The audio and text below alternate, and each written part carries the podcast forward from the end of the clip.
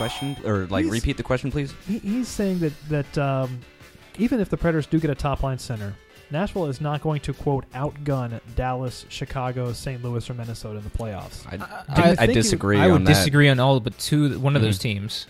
I think the Predators, with, with a center, could easily outgun Saint Louis or Minnesota. And also, no team has won the Stanley Cup since the lockout without some really good center depth. No one. Mm-mm. It's true. So, centers are kind of important, apparently. Mm-hmm. Kind of important. That's what I hear. More so than goaltending. Oh, still a good question, though. Uh, Brandon Valentine writes in, is it Kamenev time? What's going on with Granberg? And can, this is oh, this it gets better. Uh, can General Manager David Poile G M both the Predators and the Titans? I'll take care of the last part. At least, um, at least Poile has a good history of drafting defensive players, which the Titans are in dire need of. And uh, but, you know, there's not a whole lot of trading that goes on in the N F L. David Poile may have missed his calling in life. He could be an excellent N F L general manager. Can we trade Weber for Mariota? Ooh. Ooh, maybe we could trade Weber. Have a Weber, distributor to, to the guys. Trade so Weber to the Eagles. For He can coach the Eagles. And then, I don't know, who, who, who there's no one you want back from the Eagles. Never mind. Yeah. I retract that. Who would you want? No one.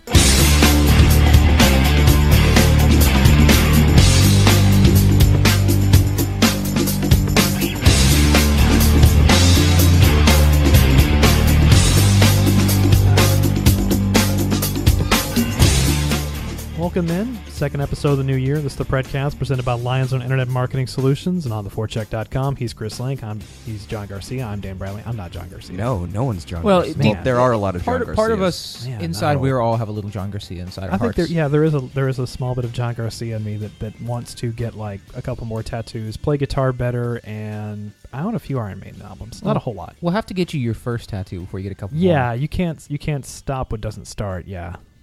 That's kind of where I'm at with that. But yeah, at some point, I, I don't know. I just turned thirty, so I'm, I should. Oh, that would have been a great thirtieth birthday party. It would have. It would have been.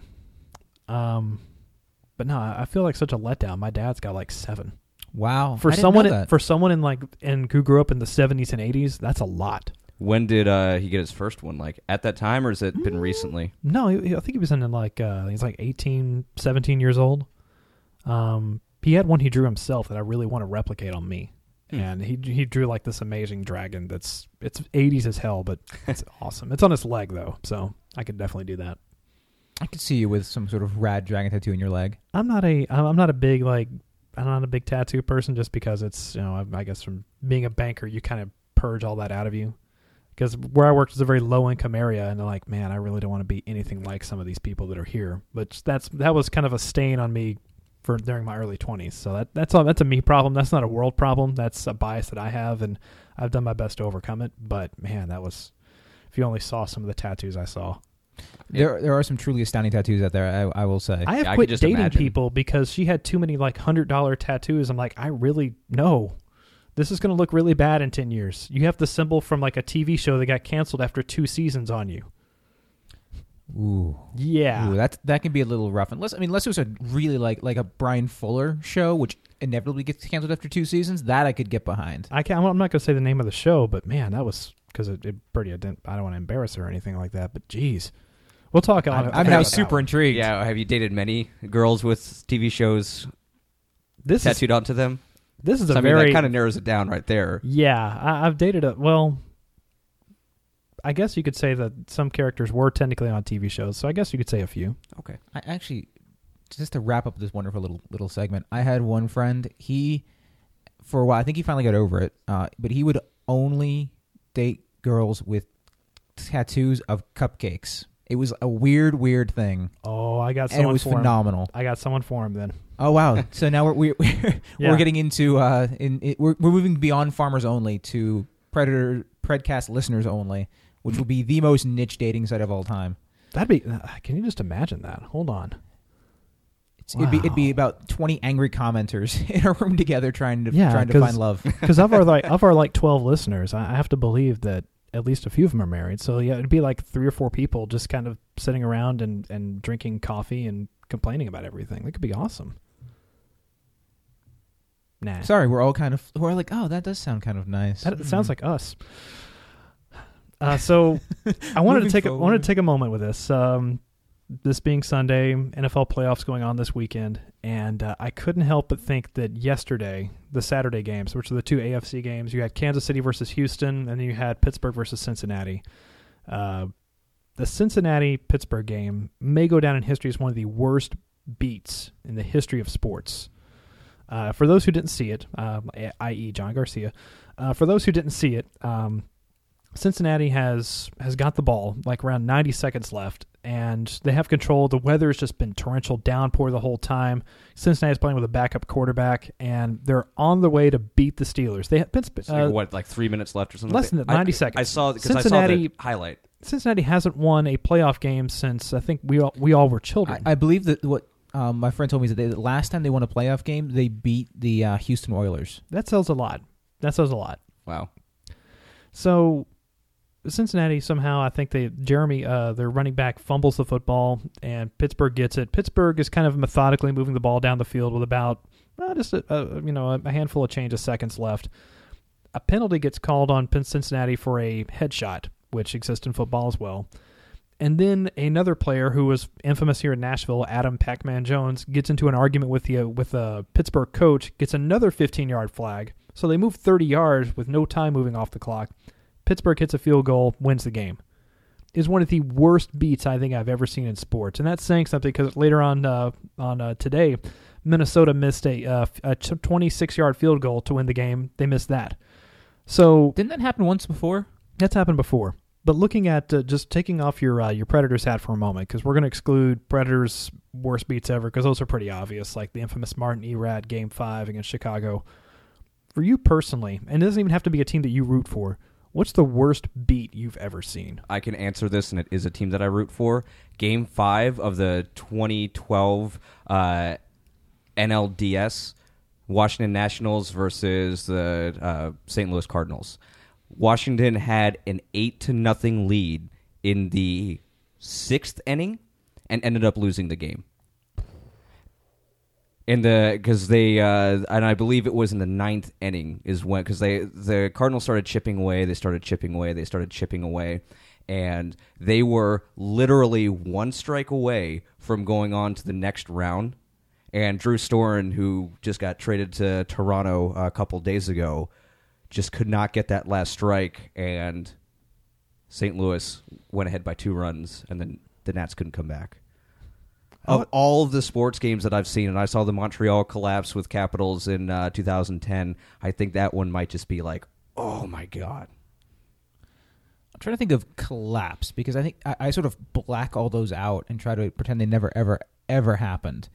Uh, I mean, the the... the darkest moments, like the, the thing that, that had that sense of just everything crumbling out from beneath was, I, I think if I say two names, Patrick Kane and Michael Leighton, Go. that is that, that moment still just sticks out in my mind so starkly because it was a good series, it was an even series, and then Kane flips, just casually flips the puck at the net, no one knows where it goes, and it turns out that that was a Stanley Cup clinching goal, and no one even knew it was in the net. And Michael Leighton except just for Patrick like Kane, an, except for Patrick Kane, but Michael Leighton standing like an, like an idiot, does no idea what's going on, I and would, people are celebrating. I always forget that Philadelphia made it to the Stanley Cup Finals with Brian Boucher and Michael Leighton as their goaltenders. It's phenomenal! I was, wow, they almost won, they almost won a cup with those guys, right? That just tells you you don't need an elite goaltender to win a Stanley Cup. Wow, man, that, that's we're definitely going to get into that a bit later on too. Um, Yeah, worst beat I can remember was probably the Alabama-Auburn game from a few years ago, the infamous kick six, where Alabama missed a last-second field goal to win the game. The game was tied. Auburn returns it. Auburn, you can return a missed field goal as long as it doesn't go out of bounds. Because it, it landed in the end zone, didn't it? Landed in the end zone. Chris Davis runs it back one hundred nine yards for a touchdown. So Auburn won? Auburn won. I love when Alabama loses things. You can find him on Twitter at three D Link. Yeah, I, I kind of do too, especially Auburn. All right, well, um, now that we got that out of the way, this is probably going to be one of our most loaded shows, and in case I uh, forget to do it later on, thank you very much for all the uh, – this has been a very busy week for the website. We uh, did very good as far as our numbers go for our, our paperwork and such. We met whatever quotas were – we don't really have quotas, but we would have met them. We I made assume. our own quotas and broke them. Yeah, and also uh, we got a lot of responses, people interested in the show. Um, uh, people who screenshotted my uh, my Johansen article from back in November, which was pretty funny. Which, incidentally, is when d- apparently is when David Poile started making the calls to Jarmo Kekalainen. Uh, did you hear that? No. Yeah, apparently the talks started around Thanksgiving. Uh, oh my goodness. Yeah, that came, that came out on Twitter, so that might Dan Bradley is responsible for Ryan Johansen being in Nashville. That is a scientific truth fact. Wow. Man. And when you take two words that mean very similar things and jam together, that makes it even more real. Exactly. Truth fact. Wow, man. Wow. Okay. I was already, my ego was already pretty big but before I came into this room today, but now, wow. We're going to have a hard time getting your head out mm-hmm. the door. Yeah. I've got some some uh, coconut oil. We'll just smear it on the side, just pop right out. It'll be fine. Do you have to warm it up first? No. Nah. Okay, good. You might want to. It's so cold outside. Yeah, screw that. Did you guys see uh, where it was so cold today that like some like prop that the Vikings use on the on the field broke? Uh, what I, I didn't see that, but what I yeah. what I did see were tailgating fans who had put their beers their their uh, beers around uh, like fire pits to help warm them up so they could drink them and keep them not from freezing. Why would anyone live in Minnesota? Um, if uh, Minneapolis has a great underground if, rap scene, if you're if you're uh, you know if your family's there, yeah. I mean, I think is it Ryan, I think Rhymesayers is headquartered there. I want to say yeah, are they yeah. headquartered there? I don't know, but they've got a good they've got a good uh, underground rap scene. Interesting, pretty good punk music too. You oh. had to be underground because anything above ground's gonna freeze and die, right? Yeah, they do have a good public transit system too. Their beats are so hot, so they can thaw the ice. Mixtape just too fire. This is the most reference we've had to hip-hop ever on this show. I've actually done the five tough questions to nothing but fifty cent beats before, and you don't even know it. No, I wouldn't. I wouldn't know it. Let's dive into it. Before we dive into the Johansen trade, uh, you must first understand the misery that we were under after the loss to Winnipeg. That may have been one of the most disheartening losses that I can remember here, especially, well, I mean, that's, we've had our choices this year, like the infamous Saint Louis game where they outshot them and lost four nothing. But to do it to the Jets, they outshot Winnipeg forty-four to nineteen. If you're looking at shot attempts, fifty-seven to twenty-eight, that's just even strength. And they still lost badly. And, you know, even beyond that, I, I went, because what I've taken to doing is I go and I find that, that shot placement chart and I see where they're shooting from and what's making on net, what's not. And it's not even that they weren't getting good quality shots. I mean, they were getting good quality shots more often than not. I mean, granted, they had so many that it really didn't even matter the, proportionally, but it's, that was the really frustrating game for me because it really showed that there was there was a piece missing. There was a lack of creativity, a lack of drive. Uh, you know, no, st- you really didn't see consistent uh, the, the team consistently going to the net and and. putting bodies in the way and, and creating some anything like that. And it was just the entire game long, and it was hard, hard, hard, hard to watch. Even though they were so dominant, it was so boring at the same time. Well, and there were a lot of times when they would get across the blue line and just fire a shot. Like, there wasn't anyone in front of the net. There, wa- They weren't trying to pick a corner. They were essentially, like, closing their eyes and shooting it um, at Connor Hellebuck, which... You know, in hockey, the, the cliche is, you know, any shot on net is a good shot. You know, throw it to the net. You never know what happens. But, I mean, when a goalie's on his game like that and you're not doing much to pick corners or do anything other than get at the logo of his chest, it's so frustrating to see them come down the wing and just fire a shot on, and then that's the end, that's the end of the play. And if you throw fifty-seven pucks towards the net, what's going to happen is, you know, that, that whole craziness that you get all the noise or you get random bounces that go in. Well, that's at small numbers. That's why people tell you that, because at small numbers that makes sense. Mm-hmm. But when you start throwing ridiculous numbers of pucks in the net, that's going to start evening out and be, and, you know, uh, yeah. I mean, generally speaking, yeah. It, but it, nothing seemed to go right. Yeah, and in it that ju- game, it highlighted, I think, almost everything wrong with the team. I mean, uh, the penalty kill was terrible. That, like, that first penalty kill goal was was awful. The second one, maybe not so much, just because um, uh, was it Lowry that got it? It was, um, I think it was it was the it was um, Stafford. It was Drew Stafford. Stafford. Both. Yeah, yeah, both was, goals. Yeah, I, I couldn't remember if it was Lowry or Stafford, uh, but that was a pretty awesome deflection on that second goal that he got. Um, but again, they that was the Jets getting to the front of the net and. The Predators not doing a whole lot to clear them out. I mean, I know yeah. it's much harder to do on the penalty kill, But, but that's that, not that's something that they have a body there. Exactly, that's not something that they've been good at all year. Yeah, you, but you can you can go through and you can watch the footage of the, of the power play goals against the Predators, and you see the same thing over and over again. You see a lack of strength in front of the net.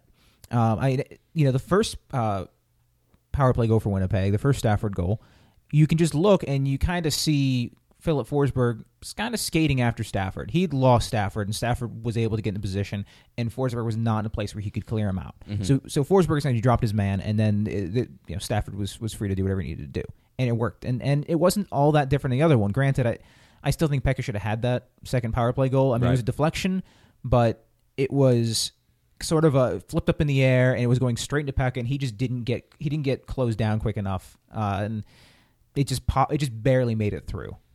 I mean, Pekka Rinne only had fourteen, only had to make uh, seventeen saves. He only made fourteen of them.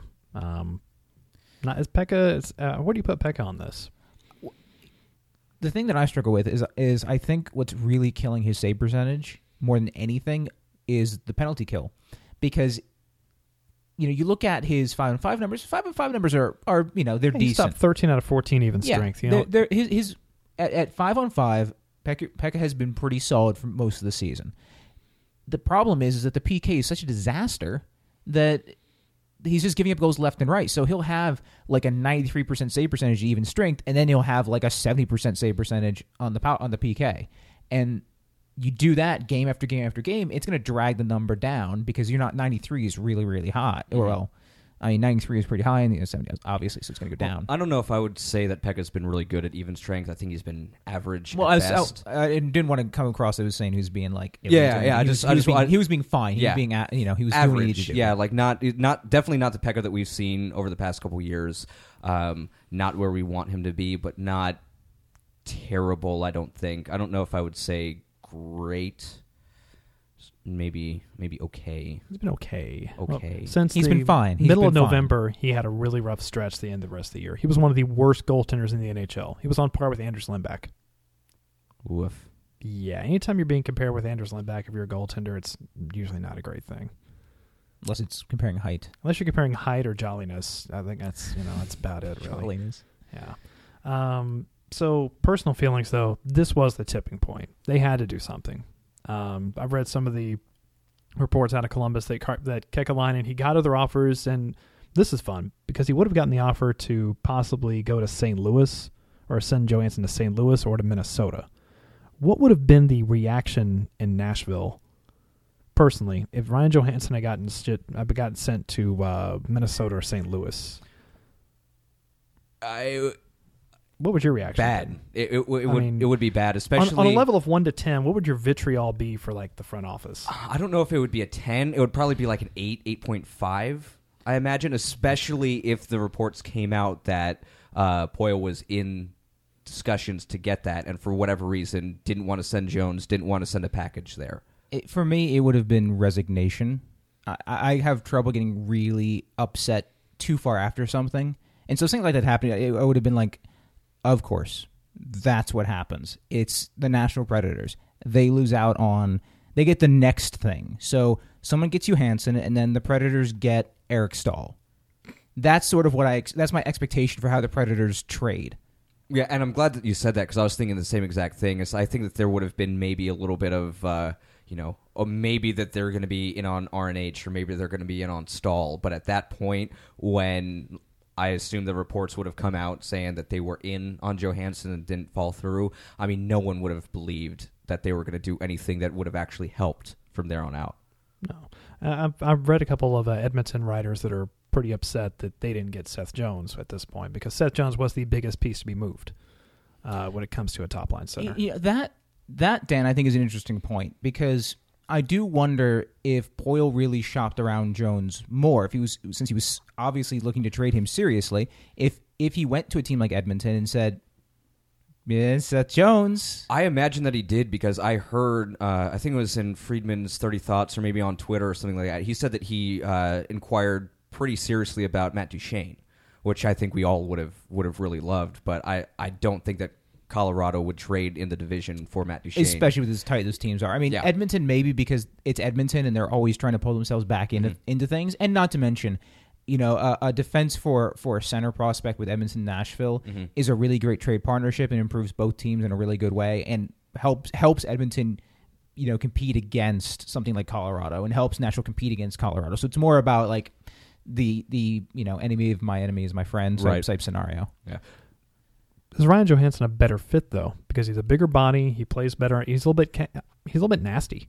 And if you look at some of his highlights, he's not afraid to deck a guy. He's decked Sidney Crosby in the middle of the ice before, and I personally love that. He laid that. a couple good hits on yeah. in his first game, not to get yeah, too hard. Really came out, yeah. Not too far ahead on there, and we'll I'll save most of that. But yeah, um, I think so, because I think one of the things that is in the scouting report of uh, Nugent-Hopkins is that he's not that type of like uh, snarly player. He's more along the lines of a finesse guy, uh, which is not necessarily a bad thing when he's got so much skill, but I think that's something that the Predators can use, someone that's skilled and is physical. I, I generally speaking, I like my finesse guys in the wings, and I like to have a larger body at, at center because they're going to be barreling in. They're going to they're going to have to be flexible. They're going to swap to the wing.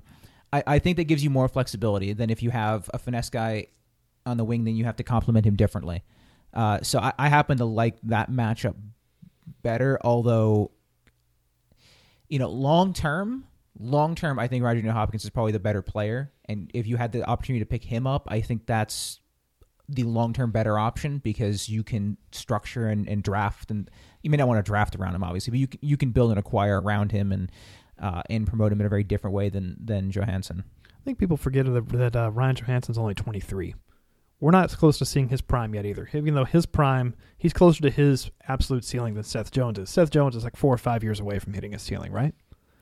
I would. I mean, Seth Jones is what twenty. He's twenty-one. Twenty-one. I mean, I think you're going to know what you're going to get from Seth Jones in a couple years.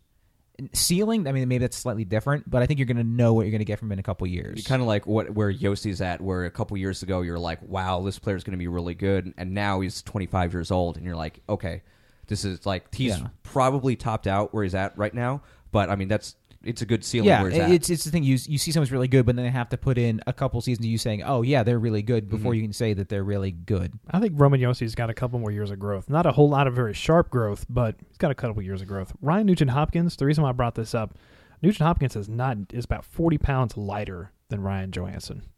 For a team that desperately needs someone to play in front of the net, uh, bring in a guy who's built like Mike Ribeiro is kind of a tough, kind of a tough sell to me. Yeah, I mean, it, it, like I said, Ryan Nugent-Hopkins long term, I think, is is the better of the two pieces. But for what the Predators need for this season, next season, then Johansson, I think, is is your guy. I think he's a better fit. I think he's a better fit beside Neal. As long as he has Neal's a left-handed shot playing on the right wing. Um, I really like the line with Colin Wilson, where he's another left-handed shot. I mean, uh, Ryan Johansen made Nick Foligno a lot of money. A whole lot of money by being a left-handed shot on that line. I, I would I would love for Colin Wilson to be the next Nick Foligno. That's completely I'd cool. I'd absolutely be okay with and that. And they've already paid him a contract, too, so they can. that's that's fine with that's me. An, that's an embarrassing sentence to say about Colin Wilson, though. For yeah. him, not really for well, me. Well, I mean, he, he's been looking good the past couple of weeks, and he really looked good on uh, Friday night before he got yeah, that. Yeah, well, I mean, I've I've long been in the camp of, you know, there, there's not a metric right now that is employed by the N H L that evaluates players like Wilson.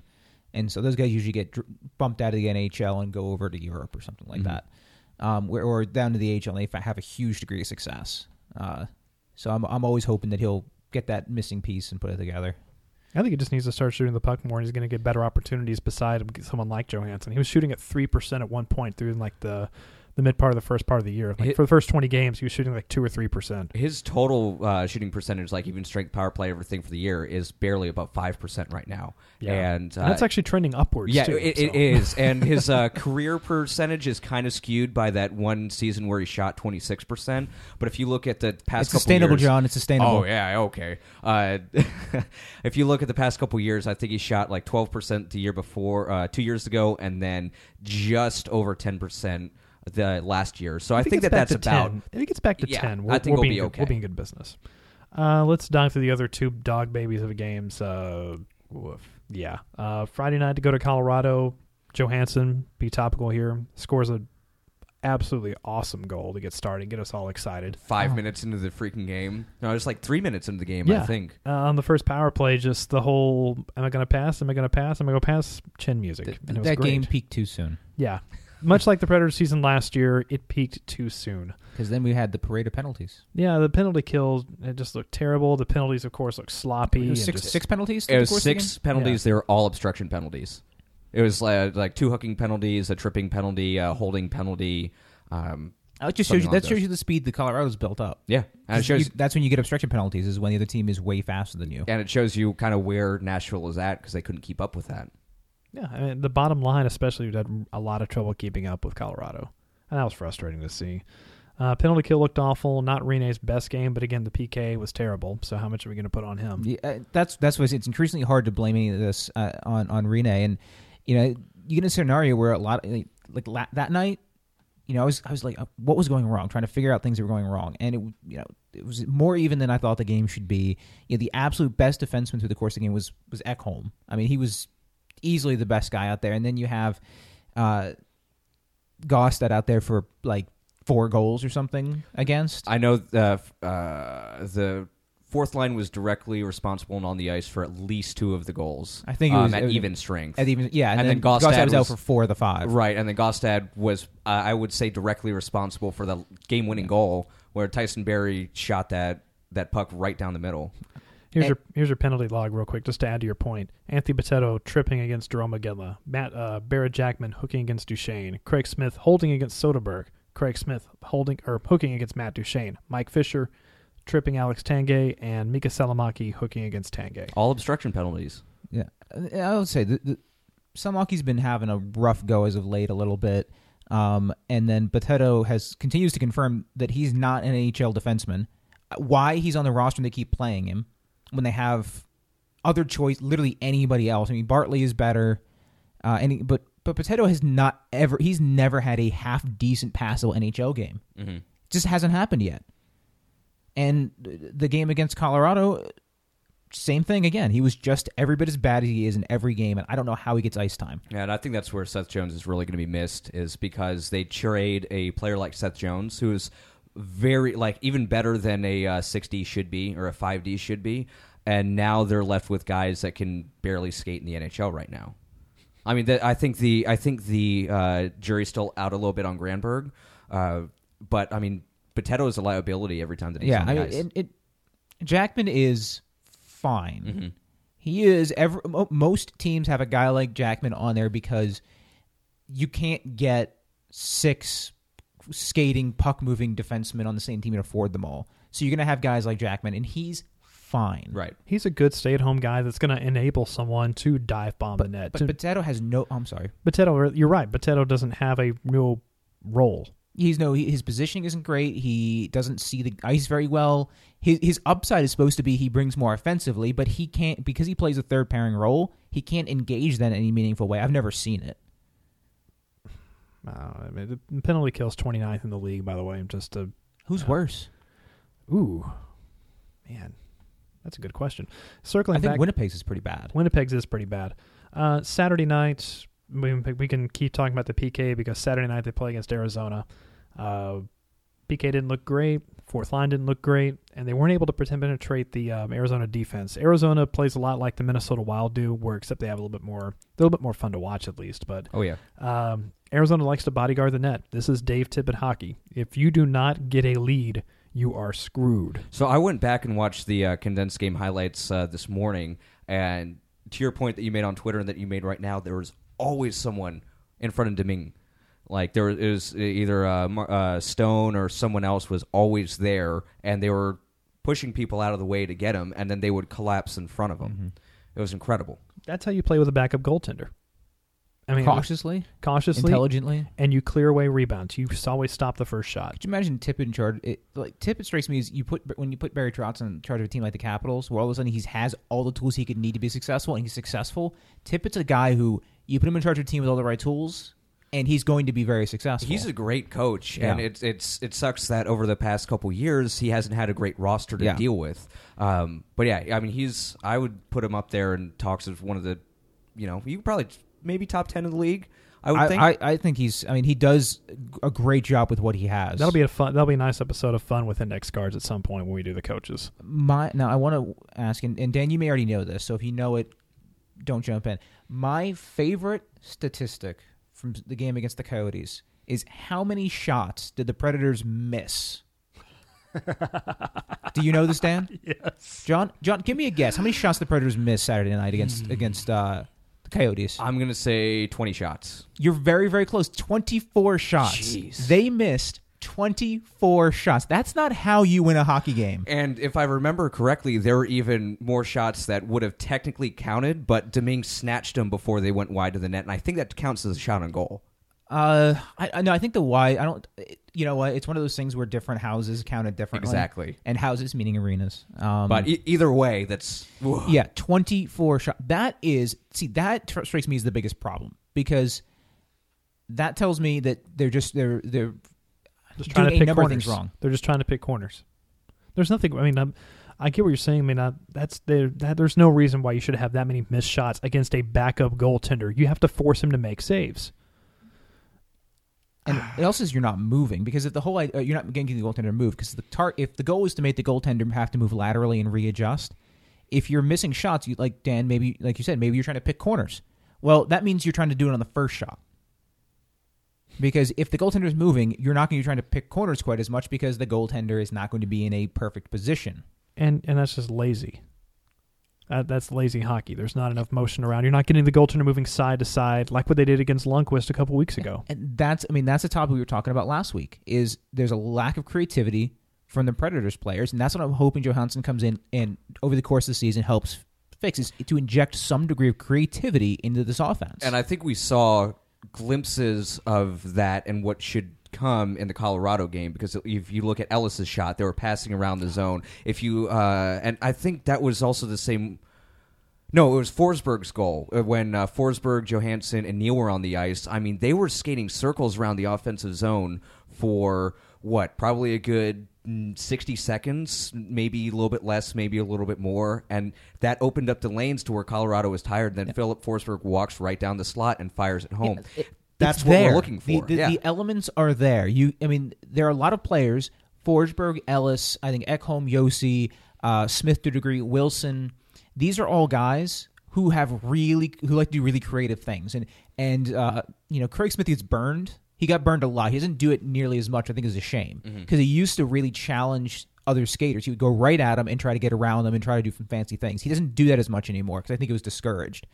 Uh, I want to see more stuff like that, because, one, it makes the team interesting to watch, and it also means that if a guy's coming at you, you don't know if he's going to dish the puck away, if he's going to try to make a move, he's going to try to go through you. It creates more uncertainty than if you know, oh, well, the Predators aren't a team that, that they don't really deke. They are going to be looking for the outlet pass, or they're going to be trying to dish it over to the side, over the wing, and, and, and reestablish a cycle. That predictability is what kills offenses. Uh, and if if teams know how to counter that, then you have giveaways to the blue line that turn into obstruction penalties, and it all goes down from there, because the Predators can't stop anything on the P K. Yeah. If they make it through the stretch of January, I'm feeling a lot better, because this make it through. They make it through January. If they make it through January, still in like still in the eighth spot or still in the ninth spot, I really like their chances, because January is going to be rough. I mean, they only have three home games this entire month. They've already played one of them, and of course that was the infamous Winnipeg game.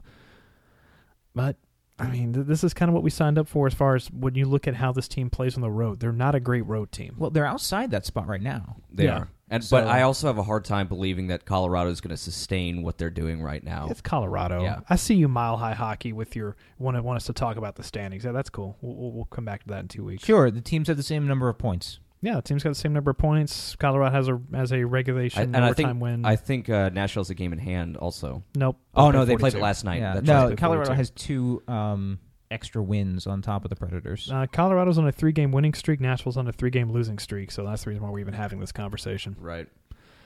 So we put it out there on Twitter for your input, and we also put it in the comments section. What do you guys want to do first, the Twitter or the uh, the O T F comments? Let's do the O T F comments first, because uh, I know I've, I took a peek at some of the Twitter questions, and I think some of them are very good, so we'll get to that. I'm not saying uh, the comment sections are good. Did you not oh, see the I, comment? But I, but I didn't see any of them. Ooh, there. Okay. All right, uh, let's let's uh, let's dive in. I always, I've never got a chance to see this guy, say this guy's uh, name live. Herzostein? Does that seem about right? Oh, I don't know how to say his name. Yeah. Deadline. Should we buy, sell, or prep for next year? And I say bye. I don't think they need to do too much, to be honest. Like, maybe just add a sixth defenseman. Yeah, that maybe, maybe try and see if you can bring in like a bottom six player that is decent. I don't think that that's really a need, but if the opportunity comes up and you can maybe sit Gaustad, sit Nystrom, something like that, or you sell well, Gaustad for a six defenseman. Yeah, exactly. Well, if you can, yeah, if you can move Gaustad, woohoo! But who's going to want to take him? Uh, uh, Florida wants uh, or uh, here I was actually going to go there. Dave Boland or not? Uh, not Dave Boland. Sorry, Dale Talon has added players like John Madden to the, the Chicago Blackhawks before. Yeah. So okay. So maybe maybe we and Florida could do some bottom six out somewhere. So maybe uh, they get something but, back.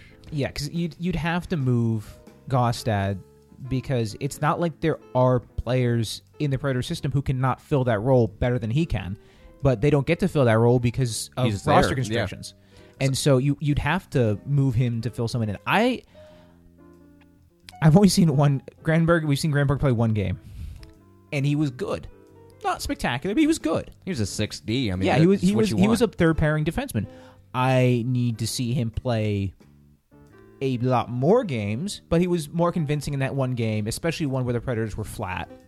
So being a, a bright point in a game where where the team was flat, you know, is, is pretty good for a six D. So I'd like to see him play a little bit more. Mm-hmm. Uh, I think, certainly think he's earned another start over, over Bitetto. Yeah, if anything, you want to get a six D, so but you won't see Bitetto again. Well, you want to get another defenseman I don't, I don't to know. insulate Bitetto from seeing the lineup. Uh, you, you see if you can get Bartley pulled up through waivers and stick Bitetto on waivers and see if anyone is well, is silly enough to pick him up. Well, I don't think they need to uh, have Bartley go through waivers to pull him up, right? They no, just need they, to put, no, there's no re-entry waivers anymore. Yeah, they just have to. Oh. Yeah, they just have to put. Bitetto on waivers. Yeah, so just put Bitetto on waivers and, bring and, up and see if anyone grabs him. And, I mean, Bartley isn't leaps and bounds better, but, you know, I trust him, and I think he's got some, some he brings a unique element. So he if at you least need can a play more, offense. Yeah, if you need a guy with, to, to add a little bit of something offensively or something a little bit different, you can put him in there. And he uh, can also play left wing. Yeah. there you that go. was so funny. Uh, so, I, yeah, I, I don't I don't think the Predators need to do a whole lot. Uh, it, it's almost if they can get rid of some bad pieces mm-hmm. that would help improve the team. That's sort of the thing. So if they could even just get him out of there for like seventh round draft picks and stuff, I'd yeah. be fine with it. If anything, if it opens up a space where you know that you can make a pitch to Jimmy Vesey and say, "Hey, uh, we're in a playoff race here. We got a spot open." Uh, I mean, I put it out earlier this week to Bryant that I don't want to be like full college football style recruiting for this kid, but if it gets him in the door, do it. Yeah. Well, you're you're saying you can't like. Drop like Cody Hodgson and throw in Jimmy Vesey? Yeah, you can. Yeah. I'm all for it. I mean, mm-hmm. I'm all for at least making sure there's a spot there where he can be flexed in. Yeah, I love Cody Hodgson, but if putting him down and like putting him on waivers or trading him away means signing Jimmy Vesey, sorry, Cody. Yeah, peace out. Yeah, I mean, it probably, Kings would probably pick him up because they, they do love their, their questionable centers. Oh no, I would still keep him on like on the team. I'd still keep Hodgson. I mean, as far as you know, maybe like either Milwaukee or something like or that, or scratch him or something. Yeah, you know, I mean, they, you can't tell me they can't scratch somebody. Wave Bitetto and scratch Hodgson. Everyone wins. Uh, Tauntaun Sean writes in, do we have an actual second line? I'm pretty convinced we have a great first line and then like eighteen third or fourth lines. Okay. Let's let's go back to something very fundamental. And this is from, I'm going to paraphrase from the mouth of the coach himself. He does not number his lines. Top nine. So, yeah. Top, so, yeah. The Predators have a clear, when you have a number one center and you have your scores, there's going to be obvious elite scoring lines expected to put out the bulk, bulk of the goals. Other than that, it doesn't really matter. People get moved around all the time. Now, granted, Gaustad and, and Nystrom are always going to be together, but their wing is going to rotate. And then the wings and everything for the second two lines are going to rotate. Even the top line, the, the wings are going to rotate. And that's not going to stop. And we've seen everyone pop all over the place. I don't think you can number the lines. I don't have really anything to add to that. I think also if you look at it, I and I said this in, in the summer sometime. I don't remember if I said it on the show, but I definitely said it in the comment section. Having Ribeiro as a... Uh, you know, a two C, taking that type of role where he's not the guy to ca- be counted on for all the offense or making everything happen is just fine. Mm-hmm. I mean, he's not he's he's not nearly as good of a player as he was last season or as he was in his career, but I mean, it's not like he's not making things happen out there. career number two center. Exactly. And you can't tell me that a lot, that when Wilson gets healthy and Wilson gets put back on the top line, and then you have Forsberg, Ribeiro, and Smith, that's a pretty good second line. That's no? uh, if if they decide yeah, to do Smith, that Smith because like because re- looking at the chemistry between uh, you know Neal, Forsberg, and Johansen, that might be a sticking point for a little bit. Yeah, I mean, that's a, that's that's suck. a legitimate top line yeah. too. And, I, and not that I have any problem with Wilson on the top line either. I'm yeah. just saying. And plus, I think I think Smith is. I mean, he is a pure one hundred percent second line winger. Mm-hmm. I mean, no doubt about it. That's Definitely. where he's meant to be. Yeah. Mario writes in, why is it our veterans making? Oh, let me rephrase it. Why are our veterans making so many boneheaded decisions on the P K? And do Gaustad and Nystrom have blackmail material on the coaching staff? Uh, well, they make so many boneheaded plays not because they're mental mistakes, I think. I, it, it's because they don't have the same element of speed. Uh, their reaction time isn't there, and, and there's a you know a diminishing degree of physicality. And all those things add up. Uh, you're talking about a bunch of guys who are, you know... It, They're all, I was just going to say, they're all mid-thirties at this point. And in the hockey world, that's retirement age. Yeah. yeah. And I think that we tend to forget that there are still plenty of old-school ways of thinking in N H L coaches to where they look at these guys and they say, okay, maybe they're not the the best players, but you know they they have that leadership, they have that sandpaper, they have they they are veteran players, they've been they around win the face block, offs. they've been around the block before, so I can I can count on them to get stuff done, and that may be one of the like their prime reason for pulling up someone like Colton Sissons, who doesn't have a whole lot of N H L experience and doesn't have that uh, type of uh, veteran leadership, or he's you know seen everything before. I mean, we we saw that with uh, Barry Trotz, where he said where you know he was very plain that he will play veteran over a uh, a younger player, even if the younger player is better, because the veteran has earned his right to be there. That was the most infuriating things about that tenure. That's one thing I really don't miss. David Castillo writes in, he's one of our friends from uh, Defending Big D, the Dallas S B Nation blog. Mm. Outsider thoughts. With Shea Weber in a modest decline, is it possible to say that the Johansen for Jones move was the right trade at the wrong time? Does the trade chip away at what makes Nashville special, or is it just Nashville's ne- necessary switch to a new identity? I want to take this one first real quick. Um... I think this move was uh, I think this move was almost always in the cards. If Nashville had regained their form coming off the, the, the year where they tanked to Seth Jones, not on purpose tank, but you get what I'm saying. If Nashville was going to regain their form, this was a trade that was going to happen. What made this trade happen a bit sooner is the emergence of Ryan Ellis and Mattias Ekholm. Oh, Mattias Ekholm is so damn good. Mm-hmm. Roman Josi is kind of transitioning to where he's, he's taking the old Shea Weber role, and Shea Weber's now taking the old Ryan Suter role. Um... And I touched a little bit on this, and I hope I don't come across as angry with it, but I I understand people posting the charts that say Weber's in a bit of a decline. And yes, he's thirty years old. When you have a power-based game, you know, power's one of the last things to leave you, but his skating ability, which was awesome when he was younger, it's not going to be the same as when he when he gets older. But he's been a consistent around fifty percent shot attempts for the last several years. The team around him has gotten so much better. And the team itself has raised itself being a bad possession team that just gave up the puck to now a team that holds on to the puck. So if you're looking at his numbers compared to the relative to the team, of course they're going to be skewed. Uh, Sam Page brought up a really good point on this because he was, as Weber used to be playing on a team with like Timu Laakso and Ville Koistinen and and some really bad possession defensemen. Now he's playing on a team that have that has Ryan Ellis, Mattias Ekholm as kind of a number two, number three flex pairing. So Weber's been about the same all these years. It's more of the team that's kind of been kind of uh, taking a quantum leap forward as far as possession goes, which is making his stats relative to the team look completely uh, skewed. So so my answer for this, and I, I I really like your approach to that, Dan. Um, my answer for this is is around asset management. Uh, the pre, you know Poile, you look at the history. Uh, the Predators have, have it, they develop and they draft defensemen constantly, and these guys these defensemen turn out really well. And what happens to most of them? The Predators fail to sign them, and they, and they end up leaving, and the Predators get little to nothing. Uh, I think this was an sa- example of Poile looking and seeing, okay, we've got a, our number one and num- our, our number one pair. We actually have a number two pair of of Ryan Ellis, who has developed. People don't talk about how well he's actually developed, and Ekholm, who quietly developed and then was all of a sudden magically good. Well, no, he's always been good. Just Trotz wouldn't give him the time of day. Uh, so then you had Seth Jones. And Seth Jones wasn't going to crack the Ellis-Ekholm pairing because that's a good pairing. He wasn't going to crack the top-line pairing. So all of a sudden, you're going to have a guy who's going to come up on his R F A, and he's not playing the minutes that he should play, and he's not going to get to play the minutes that he should play. So he's going to he's and he's not going to be able to get the money that he deserves, probably. And so now you have a really difficult asset to handle, and it does has you know restricted value, and there's you know potential for offer sheets, there's potential for other things, maybe even forcing a trade, something like that. There's a lot of room for problems to happen.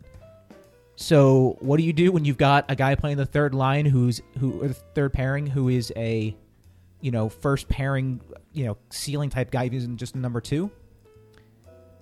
You trade him for a really good asset. Let's also let's also remember that Seth Jones' management, I believe, is uh, affiliated with Jay-Z's organization. There's no way he's staying in a small market like Nashville for his entire career. No.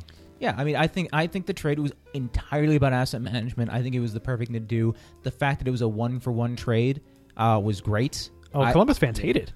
Yeah, I couldn't believe that, that um, the Predators managed to trade for a, a number one center-style player for someone who's essentially still a prospect defenseman, in essentially a prospect defenseman. And to to kind of get away from the question a little bit, like I was astounded at like when it happened. Uh, that because you know when when we talked about this, it was always like you know Seth Jones and something else for someone else and someone else, and like we're all coming up with these like crazy maybe scenarios. They could take on David Clarkson's contract. Yeah, exactly. Or maybe they could you know take over Ribeiro and have a center, and then they bring one back. Like all this like weird stuff, and like, then it's just like a one for one swap, which never happens anymore. No, and it was like I I, I told you this yesterday when we were um, uh, when we were meeting for lunch, but there was a comment right when it happened. Uh, it said Seth Jones for Johansson straight up. And I looked on Twitter, I looked on like websites and everything like that. I didn't see that, and I deleted the comment because I was like, this guy is just blowing smoke out of nowhere. There's no... And then about five minutes later, the Blue Jackets tweeted that they had acquired Seth Jones for Johansson. I was blown away. Oh, it's amazing. Yeah, like you'll appreciate this. I found out about it when I'm sitting on my couch with no electronical devices, like out and just watching the television. I've got a glass of cold Chardonnay, and I'm I'm enjoying my my, my Mexican food that's cooking on the stove. And I get the email that says media availability: David Poile, Ryan Johansen. Snap. So well, so so if we're telling where we were stories, yeah. I was playing Heroes of the Storm upstairs. So obviously I'm dialed in. I'm not looking at anything. And then um, I had died, and my uh, just I had gotten a text message like five minutes into the game, and I pick it up and just and it was uh, it's one of my friends. I can't remember who it was. Said, "Hey, what'd you think about the trade?" And I'm sitting there, and my guy's about to respawn, and I'm like, "Trade? What trade?" So I'm like half clicking, and I'm like, I've got my phone in one hand, and I'm like trying to like maneuver around this map with my mouse in the other hand, being like, "What's happening? What's happening?" It was very, it was very nerve-wracking. I got very emotional in a very gamer type way. Oh yeah. We got three more on this. Uh, Chazzy writes in: hearing too much Pekka chatter. Has anyone run some analysis on where this team would be if Pekka was putting up the same percentage as, say, Braden Holtby? I doubt the Predators would be. My, I doubt the Predators would be many more points ahead. There's simply no offensive creativity happening. The Predators are in the business of creating elite goalies for other teams. Okay, that is. T- two points on that. If the Predators had a Vezina caliber goalie this season, they would be doing. They, just they fine. They would be one, two in the in the Central. Yeah, two. Uh, I disagree that if Pekka was playing, let's just say his career average, that they would still be in the same spot. I think that they would be plenty of points ahead. Yeah, they'd be they'd be in the mix with, with Saint Louis and the Blackhawks and Minnesota and everybody. They'd be yeah. right in the heart of it. If if Pekka was putting up Holtby like numbers, they'd be in like second place because yeah, that can cover up a lot of problems. Yeah, and I can run those numbers uh, uh, sometime soon to see like just about where they would be looking at. But I can't imagine that they would be in the same. Yeah. spot. Someone's already done it. Between Pe- oh, look if Pekka Rinne had the same the same save percentage as Holtby, which is a uh, point nine three two instead of a point nine oh six, he would have given up sixty-three goals instead of eighty-seven. Wow. So okay. So that's a lot but, of goals. Yeah, and by uh, logic from uh, some of the people who've done goaltender advanced stats, I think it's uh, every six goals is a win or something like that. So you're looking yeah. at what uh, four, three or four extra wins. Yep, which would put them right in the middle of the that central would, so race. So that's like three or four extra wins. That's six points. So yeah, put them at. We'll just say that we'll just give them what fifty-one, fifty-two points. Yeah, put them tied with Minnesota for fourth. Yeah, I mean that would throw them up there. I think I, six seems like awfully high. I don't really know, but as far as worth point, but that it, that's shaving off so many goals because Nashville allows so few shots. Right. man, that's that's a cool thing to think about. His actually his uh, save percentage has actually jumped up quite a bit after that terrible start in November. If you look at even strength numbers, the penalty kill has just been. I was going to say the at the Minnesota oh, yeah. the Minnesota game issue. didn't do a whole lot to Garbage. to help uh, that yeah, save no, percentage. And that's the thing. If you, if Pekka is playing at his average and the Predators have an average P K, that would be. The, I mean, that would pretty much fix some of the main problems with the team. Yeah, yeah. If, if it fix the P K, fix the team. And frankly, a, a, a bottom. I mean, the, the P, there has to be a way to fix the oh, P K. There's the no way, reason the, this team P K, should be this bad in the P K. There's only one team that has worse P K than Nashville. You, want, you guys want to take a guess who it is? I thought it was Winnipeg. No. Uh, Buffalo. No. Calgary. Edmonton. Calgary. Ah, it is. The got it. Calgary Flames are pretty bad. But if you look at everyone else that's got like a, a bottom five penalty kill, none of them are in the playoff race. None of them. Hey, kind of telling. Right. Kind of telling right there. Aren't in it right now. Well, yeah, they are. They're, they're in the playoff race. I mean, they're race. in the race, but they're race. not in a spot. Yeah. All right. We got a couple more here. Um, Jeffrey one oh one Y writes in, your opinions on how long you just think David Poile allows the coaching staff to continue playing with his toys that way. He can't trade everybody. Fancy stats be damned in this scenario because any team can hold onto the puck, skating outside and taking perimeter shots. The opposition simply allows it at this point. So essentially, he's unhappy with the style of play. We've covered that. He's, I think he's uh, concerned that uh, maybe that Laviolette's not doing a good job with this roster, or maybe the strategy's not working well. I disagree on that.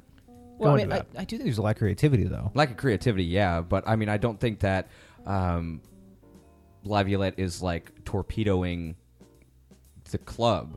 I mean, I don't know, as far as the workings of the coaching staff, how much uh, he and Kevin McCarthy talk about the penalty kill.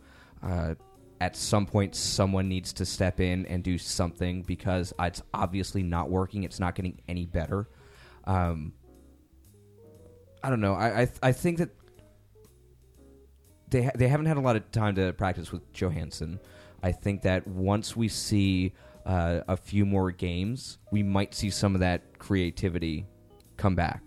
And I th- I think that unfortunately th- there's not a lot of time to like sit and wait. But I also think that we need to give it a couple more games before we make any like rash judgments or final judgments on what this team is now. Agreed on that. Um, you know, this is this is not answering the question, I don't think. Maybe it is. I don't know. The question confused me to a large degree. Um, but I kind of wonder, in a post-Trotz Predators world, how long does Poile hang on to the second coach in Predators history? Does he get a similar rope, or does Laviolette get the Laviolette treatment and get shipped off after a very short number of years, like he seems to have a history of? I would say that I would not expect him to, like, let's say they don't make the playoffs. I do not expect Laviolette to lose his job in the summer, but I would say that at the beginning of next year, he would be in the hot yeah. seat, and if they either have a crap start or they don't do anything well, then we're looking at either being canned in the middle of the season, beginning of the season, or if, again, they don't do well, he's gone at this in the summer. Uh, I'm sorry. Um, and the last thing I want... Uh, I, I do... One point is, in the question, there was a talk about can carry the puck in the zone, take a lot of perimeter shots. Uh, I, I think that is an actually a, like a really good point, and I've talked about it before where... You know, you look at the shot maps, and the Predators are doing that most games. The ones where they're more successful, they get into the slot, uh, and I do think that's a big issue. And I and you know all the uh, like the expected goal charts, things like that, to go up on Twitter, who show the Predators expected to score tons and tons of goals. Well, I mean they, they, that takes shot quality into account, but I wonder if watching this, if if maybe that, that there's a flaw in the model because the Predators are still way way up there, despite the fact that they they're just. Clearly, they keep missing targets, missing targets, missing targets, dropping further, further into the, the P D O measurement they're using, the luck measurement. Uh, and, you know, it, it, that, I think, is, is a huge issue, is the inflated numbers, because the expectations that stat pe- stats people have aren't lining up. And that was why on Twitter a few days ago I threw out the whole thing, that there's a big difference between statistics and charts and analysis. And people are getting a little frustrated with all the charts and the stats, with no analysis attached to them. And I think one of the things is, too, is that the... Uh, like I, I would say that all of us in here are pretty uh, A-plus and, you know, uh, uh, what's the word that I'm looking for? Affirmative on uh, s- stats and what, they, like what they offer. Yes. Yeah. yeah. um, But at the same time, they're not the end of the story. They're not put there and be like, oh, okay, so Nashville leads in expected goals, so they should be scoring a lot more. You have to use that to fill in the blanks and come to your own conclusions and help you figure out, well, why, if they're at the expected goals, are they not here? You have to use them as a part of the story. Yeah, and plus, I think on the expected goals thing, the, the regression coefficient was like uh, like a point five nine, which is, I mean, there's a correlation there, but it's not super strong. There's about, what, forty percent, and I'm using this, and please don't hold me to this as far as terminology, because I'm not trying to think it through that clearly. Uh, I mean, that leaves you, you know, forty points to miss. Uh, last one from the comments section, and it's actually from Bryant. Uh, how does the trade of Seth Jones for Ryan Johansen affect the contract negotiations with Filip Forsberg this summer? This is all concerning how much money the Preds are going to have to give Johansen in the summer of twenty seventeen. So my one quick thought with this is that you have now the most valuable position on the ice with Ryan Johansen. If anything, this brings Forsberg's contract maybe a little bit d- further down. It depends on how well they mesh and how many goals Forsberg puts up with, with Johansson, because Forsberg's season has been okay, eh, eh. unexciting. He's had moments, but it hasn't been last year. Yeah, I think that, like, if I were to guess right now, I'd be thinking that they may want to go bridge deal. Oh, right, they're going now, bridge deal. Because, yeah. I mean, he, it, with, with the season that the, that he had last year, it was like, you need to lock this guy up now. And then the season that he's having here, again, he's not having a bad season. And I think a lot of that was because he's on the wings of Mike Fisher and Mike Ribeiro. So I think that if he does really well, and then you give him about another year or two, because either way, at the end of those deals, he's going to be R F A again, um, and just sign him that and see where he goes from there. I, I think the question ends up being, with with Poile showing, and we talked about this a little bit, showing a little bit of aggression and a little bit and going out there to make something happen, if it makes the environment more attractive to a guy like Jimmy Vesey, who may have a media impact. Mm-hmm. Last year, Filip Forsberg, sixty-three points in eighty-two games. This year, twenty-seven points, forty-two games so far. A little bit off the pace from last year. Not terribly, like, not a terrible just rocketing back to earth season, but he's not shooting, the, he doesn't have the shooting percentage he had last year. Last year, he shot eleven. This year, he's shooting at nine. Which, yeah, which is which tells me that he's not taking enough shots. I, because my expectation for Forsberg was that he advances in points. Not yeah. doesn't have to go from sixty-something to eighty-something, but he needs to take a step forward. Take a, ba- a st- Not hitting that mark isn't missing expectations. It's falling short of, well, short I don't of think he has enough space on the ice to be able to do what he did last year. I think I think, la- I think that's a valid... I think last year with thing, him yeah. him on the line with Neal, you had so much space in the ice because Ribeiro was, was much more dangerous last year. Uh, Jim uh, James Neal, when he was healthy, was very good with him, and you had five players in the well, he had four players on the ice that were shooting the puck very well with Weber, Josi, Neal, and Forsberg, and Mike Ribeiro was on the top of his game for most of the year last year. And, and this reminds me a lot too. Uh, Nathan McKinnon is pretty much followed the exact same thing. So his uh, I brought his numbers up. So eighty-two games his rookie season, sixty-three points. Pretty much exactly the exactly same. the same. Next year, uh, sixty-four games, so he's out for a little bit, but only thirty-eight points. He had a down year. His uh, shooting percentage was a little bit below where he's at. And now this year, forty-two games, thirty-five points. So he's basically uh, almost equaled his total in almost twenty less games. So kind of the same idea. I, I I don't know why that would be. I haven't looked into like and watched enough film or looked at the stats to see why. But it's not like if he has a down year, then that's like that's it. He's a bust. He he he looks good out there. There's he's not just Brad a, Boys. Yeah, there's just a lot of things that with his team that aren't going so well. No. All right, we're going to go and take a break. Uh, coming back, we're going to put into your uh, Twitter questions. We're also going to break down some of what's going on with the Predators penalty kill. We've got five tough questions to do on top of that. So a loaded second segment. Hope you guys are ready. It's Predcast presented by on the forecheck dot com and Lion's Own Internet Marketing Solutions. These days, you need a partner current and latest website design standards. One that also provides quality support services like hosting, email, e-commerce, C M S, and more.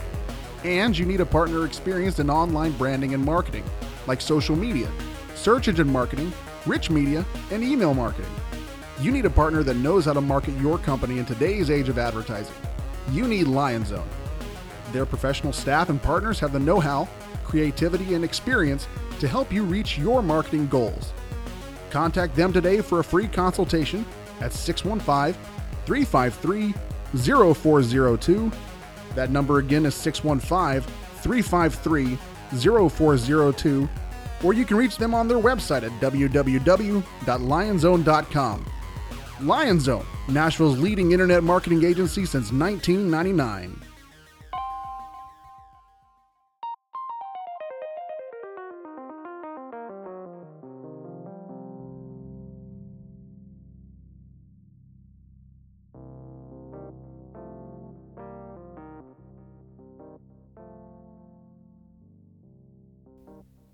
Welcome back in. We're not going to waste any time. Twitter questions. Got an avalanche, no pun intended, of them. So let's dive in.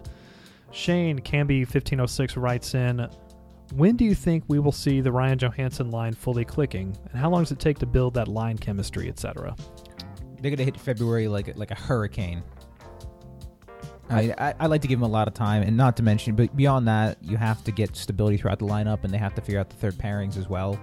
Uh, that way you can roll the lines more confidently when you know what you're going to get from them. Yeah, and I think we've seen some instant chemistry with that line. It's just a matter of letting it gel and letting it get there for a little bit. So I'd say, and this kind of goes back to uh, my point just a couple minutes ago, is just give it a, a few games to see how it goes. Uh, Diane C. writes in, why can't this team score goals, and what's wrong with Pekka? Uh, they they can't score goals because they're still trying to draw offense to the point. That hasn't changed. Um, there's there's a still a surprising degree of bad luck. Uh, there's so many shots that they've taken right in front of the net that are just hitting the goaltender, that are getting blocked at the last minute, are going wide or wobbling. You know, and there's things they can do to fix that. Uh, you know, they can really try to try to play stronger in front of the net. That's something we've talked about a lot, but. It's kind of like that Colin Wilson goal, uh, sorry, uh, shot uh, in the first period against the Jets. There's, I think it was on the power play. Like, they had this awesome passing sequence, yeah. And Wilson was standing right on the crease and had a wide open net, and Deming, or not Deming, uh, Hellebuck got his pad on it. It's like that. That should have been a goal. Yeah, and that's kind of been the story of the season for the Predators' offense. It's it's really frustrating, um, and I think, that, like I said, there's things they can do to address it creativity-wise, but it is what it is. Let's see here. Surprised that one actually was pretty quick on that one. Uh, Andrew Varenkamp writes in, was Seth that crucial on defense, and is Pekka Rinne done? Done, as in he should never play again? Yeah, uh, I'd say we've seen Apex Pekka Rinne, and now it's the slow descent into you know, obscure goalie journeyman. I, I'm not ready to say we've seen Apex Pekka Rinne. I mean, is he going to get better, or is he going to be just declining? I don't know. It's hard to say when it's just one season, because we've seen plenty of times goaltenders have a bad season, then get really, then then get back to normal. I mean, I think Steve Mason's a good example of that. Well, he also hasn't been great since about after the All-Star game last year. So, I mean, that's we're coming yeah. up on almost a full year of some not great now, play from him. Now, is if the question is, uh, will Pekka's play equal the value of his contract? No, no, no. Absolutely, one hundred percent not. That was a, that was a bad contract. That will always be a bad contract. Um, Only two years left, though. At seven point five million dollars. Yeah. Uh, but to answer the second question, I don't know if I would say that uh, Seth was like hugely important, like a you know big part of the team. But when you take off a talent like him and replace him with Anthony Bitetto, you are going to feel that, and that's one of the things that. Uh, was my thought too, because like looking on Facebook and Twitter and uh, even some of the places in our comment section, I mean, people were like, awesome, yay, Seth Jones sucked, he you know had too many turnovers and you know bobbled the puck all the time. It's like, well, okay, well then have fun with Anthony Bitetto. Yes, like that, that that's the difference, is that I mean, Seth Jones was never really a massive problem. Granted, like a lot of the other players on the team, to be honest, he would have bad plays that would lead to goals, lead to shots, uh, but I mean, it, he and Bitetto are in different stratospheres as far as talent levels right now. Yeah, I felt a lot better, actually, after watching Granberg play against Arizona. I thought Granberg actually showed me a few things. Well, um, Granberg, I mean, are you familiar with Granberg's scouting report? Not so much familiar. Um, so, Typical so if, big Swedish smooth skating defenseman. And Leafs fans did not want to lose him. They were yeah. kind of they were kind of mad that he got waived. When I when I looked into him and did my research, the one thing that I like, that I really like seeing, is that this, one of his strongest assets is his positioning. He is never going to be an elite defenseman, but his positioning is fantastic. The the number one thing that I want a third pairing defenseman is positioning. And the second asset that makes him really great is, I said, his his first pass is fa- is phenomenal. So a stay-at-home, large defenseman who has great positioning, his breakout pass is good. Done. I'm sold. Good, if he can do that consistently, stay-at-home Swedish defenseman. Yeah, if he can do that consistently, then I think the Predators lost very little in the long term. Richard Lawson, friend of the show, writes in, what other realistic moves uh, would you like to make to ensure this team makes the playoffs, if any? And bonus question, chances we sign Vesey. We'll give a percentage uh, chance as far as Vesey goes at this point. fifty-fifty I was going to do the same thing. I, who knows? You've got a group of people saying, yeah, he's gone. You've got another group of people saying, no, look how loyal he is. Who knows? I'd say seventy-five twenty-five because... In favor of what? In favor he's going to sign here. Okay. Mm. Because uh, he's going to get signed on a two-year E L C given his age because he's already twenty-two years old. Hey, he can get he can get out one of those E L C years in Nashville very quickly. So he's closer to a bigger payday. He gets a jump in a playoff race. And makes sense. They're probably also going to load it up with as much signing bonuses and stuff as they can, right? Probably so. I mean, you can you have a chance to add to your roster after the trade deadline. And a guy that you need to depend on for just a good, big scoring winger. He does the things that Nashville needs someone to do. So I say so. Um, yeah, and the, the I mean the synergy between the player and the team is there. It's just you know it's you know if he, if he wasn't at such a high quality, heavy, big reputation name school, you might be more hesitant. Yeah, like DeKeyser. What, what I remember where well, DeKeyser went. The Michigan went. School. I think it went to Western Michigan. Yeah, so, I mean, it's a fine school, I'm sure. But it's not Harvard. No. So he may be more inclined to not sign to to a team that he doesn't want to sign to. And let's face it, DeKeyser... Or he may be willing to leave, sorry. He's, he's a Michigander. Who doesn't? Who from Michigan? You want to play for the Detroit Red Wings. Yeah, absolutely. I mean, I'm pretty sure Vesey would love to play for the Boston Bruins at some point, too. But his dad doesn't work for the Bruins, and neither does David Poile. So, whatever.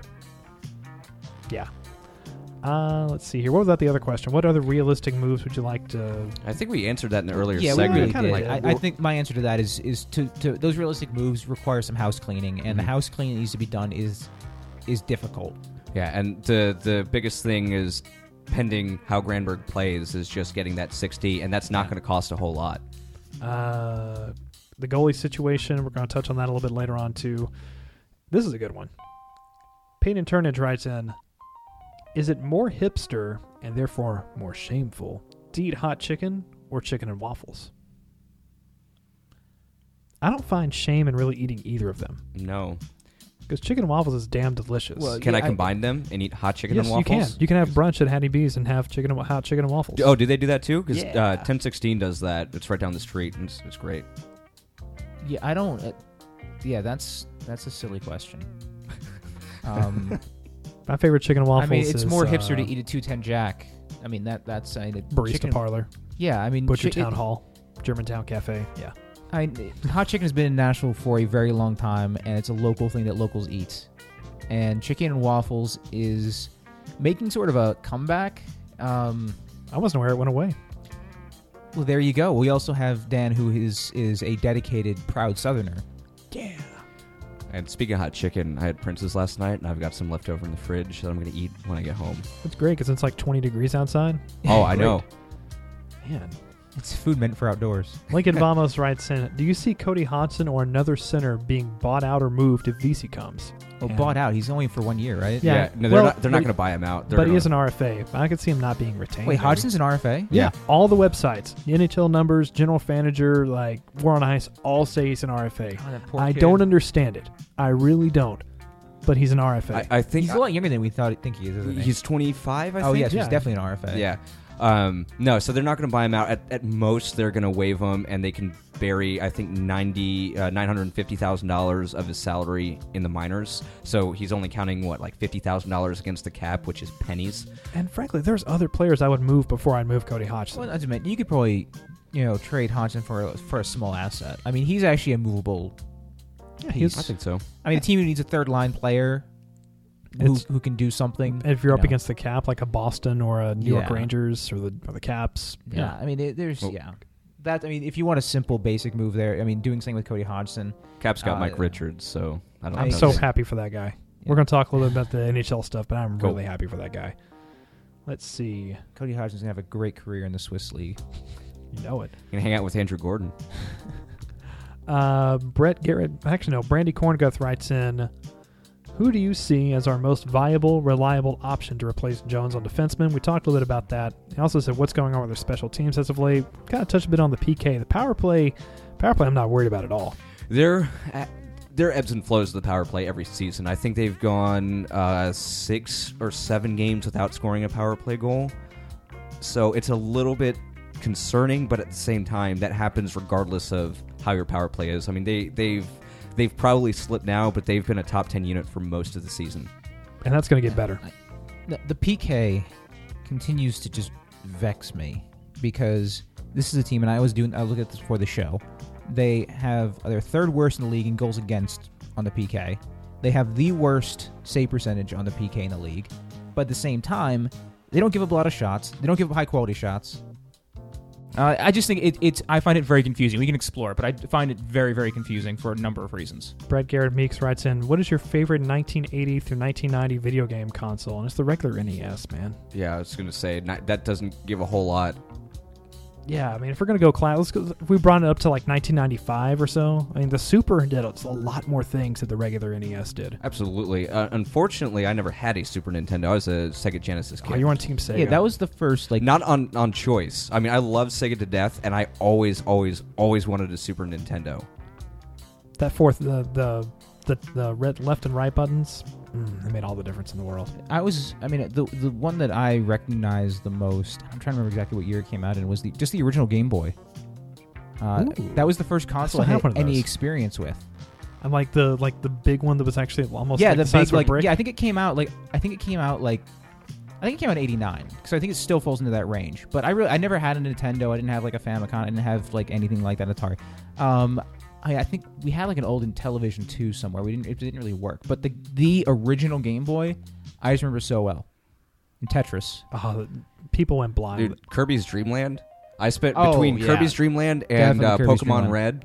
I spent so much time playing my Game Boy. I even had like the um like the magnifying thing that, that folded over your oh, Game Boy nice. With the lights.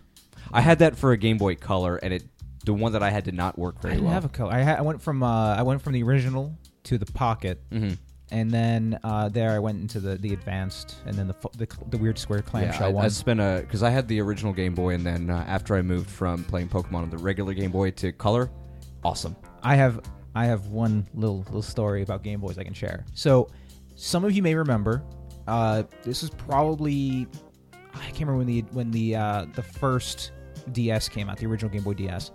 Um, I was in high school, so we're like, let's say sometime between like two thousand, two thousand five, somewhere in that range. Right. Uh, that was this time when this big marketing scheme came out, where if you would get people to, you'd forward them links, and they would sign up for services for demos and things like that, and then that would give you points.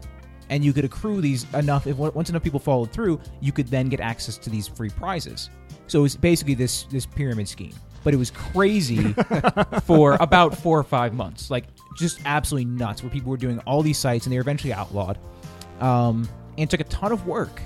to. And I actually managed to go through these sites, get enough people to do things, where I got a free Game Boy D S with Mario Kart, the D S version. Oh, wow. And that was a huge moment of pride for me, because I managed to actually do something that you weren't actually meant to be able to do. Because I don't think they actually planned on shipping anything out, but I actually meet, met all the requirements. It's like Pepsi stuff whenever they had the Harrier Jet. Man, we, the nineties oh, loved it some pyramid schemes. I miss, I miss the days where you just twist the cap of a soda just and be like, points. Oh, free soda. Yeah. And now you have to go in, online and enter in a code. I'm not going to do that, man. And they know that. They know that so well. Yeah. They're, I'm guilty of charge of that one. Uh, Jack Mack, one of our favorite guys, writes in, Woo! What are the chances that Johansen will sign with the Preds at the end of the R F A contract, assuming he's worth it? I'd say around one hundred five percent. That's about right. I, I think he'll really... Because this is going to be a place that's going to make him feel at home. He's going. They're going to build a line around him. They're going to give him the tools he needs. Uh, and even just listening know. to him talk from his interviews and everything like that, he's like genuinely seems so happy and excited to be here. He's going to be, he's going to be playing meaningful hockey. He just got through playing a half a season of miserable hockey on a miserable team that's not going anywhere for with a miserable, miserable old man. Yeah, the team's mm-hmm. been worse under Tortorella than they were under the previous coach's name, whoever Todd, Todd Richards. Richards. Yeah, already forgotten it. uh, much like much like the first half, the first first half of the Blue Jackets season, totally forgettable. Rachel Freeman writes in, what would the ideal fourth line would be? And she's someone I know that, that messages uh, quite a bit on this, is because she's on our she's on our team as far as the uh, Nystrom, Gaustad versus Watson well, I, and Sissons. You, yeah, you got you've got Watson. I think Sissons is too good for the fourth line. But for um, now, but, I'm okay. But for, for now, yeah. we could do that, absolutely. Um, Salomäki, I've still got a few question marks around Salomäki, to be honest. Mm. He's not doing anything that, that I think is terribly interesting. Uh, but yeah, definitely Watson. You've got Sissons. I think those are some easy things. Bork, and then yeah, Bork, Bork will come when yeah. Bork's healthy. He's an obvious fourth. If he ever gets piece. healthy again, I guess yeah. he's been skating recently. But so there's there's better pieces. The Predators have access to better pieces who can play those roles that are cheaper, faster, more talented, and can actually do the things that uh, Gaustad and Nystrom get credit for. Maybe a little bit better because Colton Sissons is actually better in the faceoff circle and Paul Gaustad this year. Oh, the only thing we didn't mention is What's apparently that? Johansen's supposed to be great at faceoffs. Oh, he so. is. He's been Woo. a freaking dean since he got so here. Great. Now they don't have to rely on Gaustad to take every single yeah. faceoff and have him skate to the bench. No more Gaustad on the power play. Or what about? Uh, I was kicking this around when I saw this question uh, creep in. What about even a lesser role for Mike Fisher? I know they kind of depend on Mike Fisher for offense, not as much as they used to now with Johansen in the fold, but if they did want to build a, if um, let's say Yarncroke get, gets hot offensively next year or sometime this year, maybe they roll back uh, Fisher to the fourth line. So it's only a fourth line in name, and you have a couple of just forechecking guys like a Watson and a uh, Salomäki or a Bork on the line with him. I'd That's be absolutely fine. Yeah. fine with that. Yeah, that would just be a punishing defensive checking line. Because that, that also frees him up to play meaningful minutes on both the penalty kill and the power play, and then you save him from losing yeah, you, gas at the end of the season. You can run him in a specialist mode, um, and because the fourth line's already going to get more limited minutes, and then you can just put him more on special teams and let him focus on that area. So, I mean, he's fine on the power play, and he... You know, yeah. does all right on the penalty kill. Yeah. Whatever preserves him for his last year and a half of his contract. Mm-hmm. Uh, let's see. We already answered, talked about coaching. Let's see here. Ah, here we go. Last one. Matthew Collier. Very good question here. Do you like the D? Do you like the fact that the D is playing? A, or oh, let me decode this a little bit. I'm, I'm changing around the wording a little bit on this. Do you feel that the D is playing a little too aggressive? That's part one. Part two, and should we bring up Saros to play two to four games? Well, it's very difficult to bring up a goaltender when you've got a roster's packed as the Predators unless someone's going on injure, the injured reserve list or someone's hurt. So as much as I would like to see that, I don't think it's realistic, unfortunately. No, having three goaltenders for a little bit is when never all, yeah, good. Especially when all three are healthy. Yeah. That's not a recipe for success. Put Carter Hutton on a conditioning assi- on a conditioning assignment? I don't. But they have to be coming back from an injury for that or something? I don't think that they have They've to done be. That before. I need, I need to look at the... No, yeah, it, Victor Stahlberg, but he was technically injured. Like, he came back, he played about a week, and then they Right, but if down. You're not playing your backup goaltender, sometimes I, I think the Predators have gotten away with that before. Hmm. Um... I think the trick to it is that if the uh, other team thinks that you're abusing that privilege, uh, the N H L will have an investigation into it. And I think the Capitals did that with uh, Justin Peters last year because he... Who belongs to the A H L anyways. Well, exactly, but he was playing, uh, I think, less games than Hutton played last year, and he was also playing worse. Uh, so And Holtby started, you know, twenty-three, twenty-four games in a row, so they sent him down there for a little bit and then brought him back up. Barry Trotz. Overplaying his goalie. No. Nah, not him. Could but what about his happen. question about uh, do you feel that the defense is playing a bit too aggressive? And I could see where he's coming with that. I think that part of the problem with the offense of this team is that, like you were saying earlier, they rely on that point shot. They rely on the defense to kind of carry the play, whereas now the top line doesn't have to have that anymore. The defense can relax and can play a bit more back, and I'd like to see the Ekholm and Ellis pairing up back together, or maybe Ekholm and Granberg, because Granberg's got a pretty decent cycle game too. Just someone back there to watch their back so they can just dive bomb and, and do what they need to do on offense. I think if you have the Ekholm and Ellis pairing with the uh, Johansen line, the other team's not going to see the puck, like, ever. I think that that could be a very good, like, you have those five guys out on the ice a lot, like, together. Like, instead of running, you know, three guys out and then running defense, you just have that is your unit out there, and that could be really well. But, yeah, I mean, we can see that just because... The Predators' defensemen are asked to step up into the rush and asked to start the offense. And that does give them some chances, the other team some chances the other way. No, I, there's not a lot I can add on to that. I think um, I mean, that makes a lot of sense. I like that pairing setup. That I say pairing, really, that's a pairing between the, the offensive line and the defensive line. Right. Uh, so I, I'm quite fond of that approach. Mm-hmm. Let's uh, go around the N H L real quick. Uh, the All-Star Game lineups got um, got released. Big surprise, Pekka Rinne making the All-Star team over a, say, a Corey Crawford. I don't want to spend a whole lot of time on this because it's the All-Star yeah. game. Everyone's, again, we've said this a few times. If you're going to the All-Star game, have a good time at Fanfare. Have a good time at the arena. Go to the skills competition. Skills competition's a blast. It is. The game itself sucks. Uh, yeah. It should maybe be a little bit more interesting this year, but I mean, you know, the the Pekka thing is just so perplexing. I get that it's a hometown nod. But I mean, this is not just a nod. This is this is the N H L just bowing till their heads touch the floor. I yeah, mean, especially because if you're going to send someone else, like you could have sent a, send Neal or something like that. And I get they didn't want to send so many. Like didn't want to have okay, they probably have two defensemen now. They give them a forward and just stack a ton of guys. Mm-hmm. You know, I think they, they need to spread it out with the way it was set up. But I mean, it, when they when it's so easy to look down, and there's there are backup goaltenders more deserving of going to the All-Star game this season than Pekka. Yeah, and I, I honestly would have been fine um, with just Weber and Josi because I legitimately thought that it was just going to be Weber going there. Yeah, uh, but so with Weber and Josi, fine, and then they throw Pekka on there. And it's like, well, I guess it's nice to have the home team represented, but that's like, you know what? I, I'm not even mad about it because who's the captain of the Central Division this year? Yeah. Let's. Hmm. I mean, who was the captain the last two years? Nick Foligno and then Eric Stahl. They got it's their usually home- the hometown guys. Usually exactly. The captain. Yeah, that's... And then now we're going to have to deal with uh, Captain Scumbag. So I honestly hope that Predators fans kind of, I mean, pardon the phrase here, but show their ass a little bit on this. As far as I want Patrick Kane to be booed so loud that N B C has to adjust their volume. I, I really mean, do. It'd be nice. No, it'd be nice. I mean, he deserves every inch of that. Um, and the N H L deserves this too. They really do. They, yeah, the, the, this has been, and it feels, I, I hate harping on anything All-Star Game related because it's so it shallow. Yeah. yeah, But it's just, it's so poor representation of the product of the N H L. This is what they're featuring, and they're going to put glitzy, you know, glitter and lights around it. Right. But the fun question, I don't know the answer. I don't know if anyone, the, I'm hoping one of you guys know. I've been thinking, has there ever, you know, when, when was the last time that between the All-Star announcement and the actual game, has an All-Star been traded from one team to another?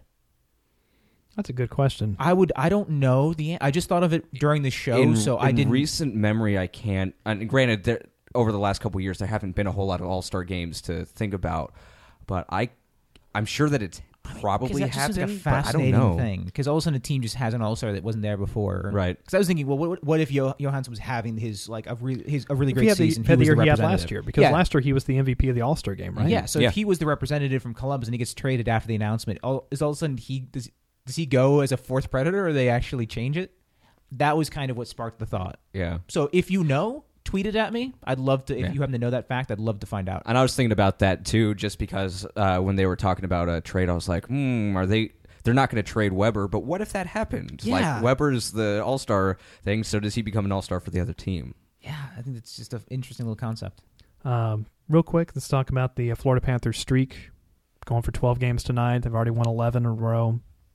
Awesome. No? It's pretty fun. I mean, yeah. Uh, it, As it always is with the Panthers, you just enjoy the ride and you don't you try not to look in the face of the numbers. You don't don't look the numbers in the eyes and everything yeah. will be fine. Yeah, don't question it. Just uh, it's because it's it's going to stop soon and it's probably going to look pretty ugly. But the hope right now for me is that they've you know banked enough points to to get them to where they need to yeah. be.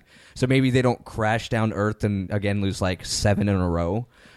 They got a they got a five game uh, or they got a five point cushion over Detroit. Um, they've got it. Same with Montreal. Montreal's played uh, two more games. Uh, their goals allowed for this year, eighty-eight. Yeah, they have a uh, differential of plus twenty-six. They have allowed the fewest goals in the N H L this year. The Florida Panthers. Way to go, Luongo. Way to go that defense, too, man. That defense does not suck in any way, shape, or form. They're consistent. They've won. They're, they're thirteen six and two at home, twelve six and two on the road. Uh, what's not to... I love it. I, it's fun. Um, I'd like to see Tampa get healthy and challenge for this division. I, um, not sure what the, I mean, that's going to be a loaded division with, uh, Detroit, Montreal, and Boston and Tampa all kind of hovering around where they are. Yeah. And then even in the wild card, I'm looking down here, uh, New Jersey is, uh, in the like fifth wild card spot technically. Uh, like if you're going, you know, one and two are the wild cards and then three, four, five, um, they're, they're only one point away from Tampa. One other thing that's made news, uh, The Lightning have yet to trade Jonathan Drouin, which they don't have to trade Jonathan Drouin, but everyone's interested in trading for Jonathan Drouin, including the Canadiens, the Predators, the Blues, the Wild. Every twenty-nine N H L teams. Yeah, about I mean there was uh, about about a dozen uh, sets of scouts in Syracuse for one of his games. Sy- the Syracuse Crunch playing their third game in three nights uh, tonight.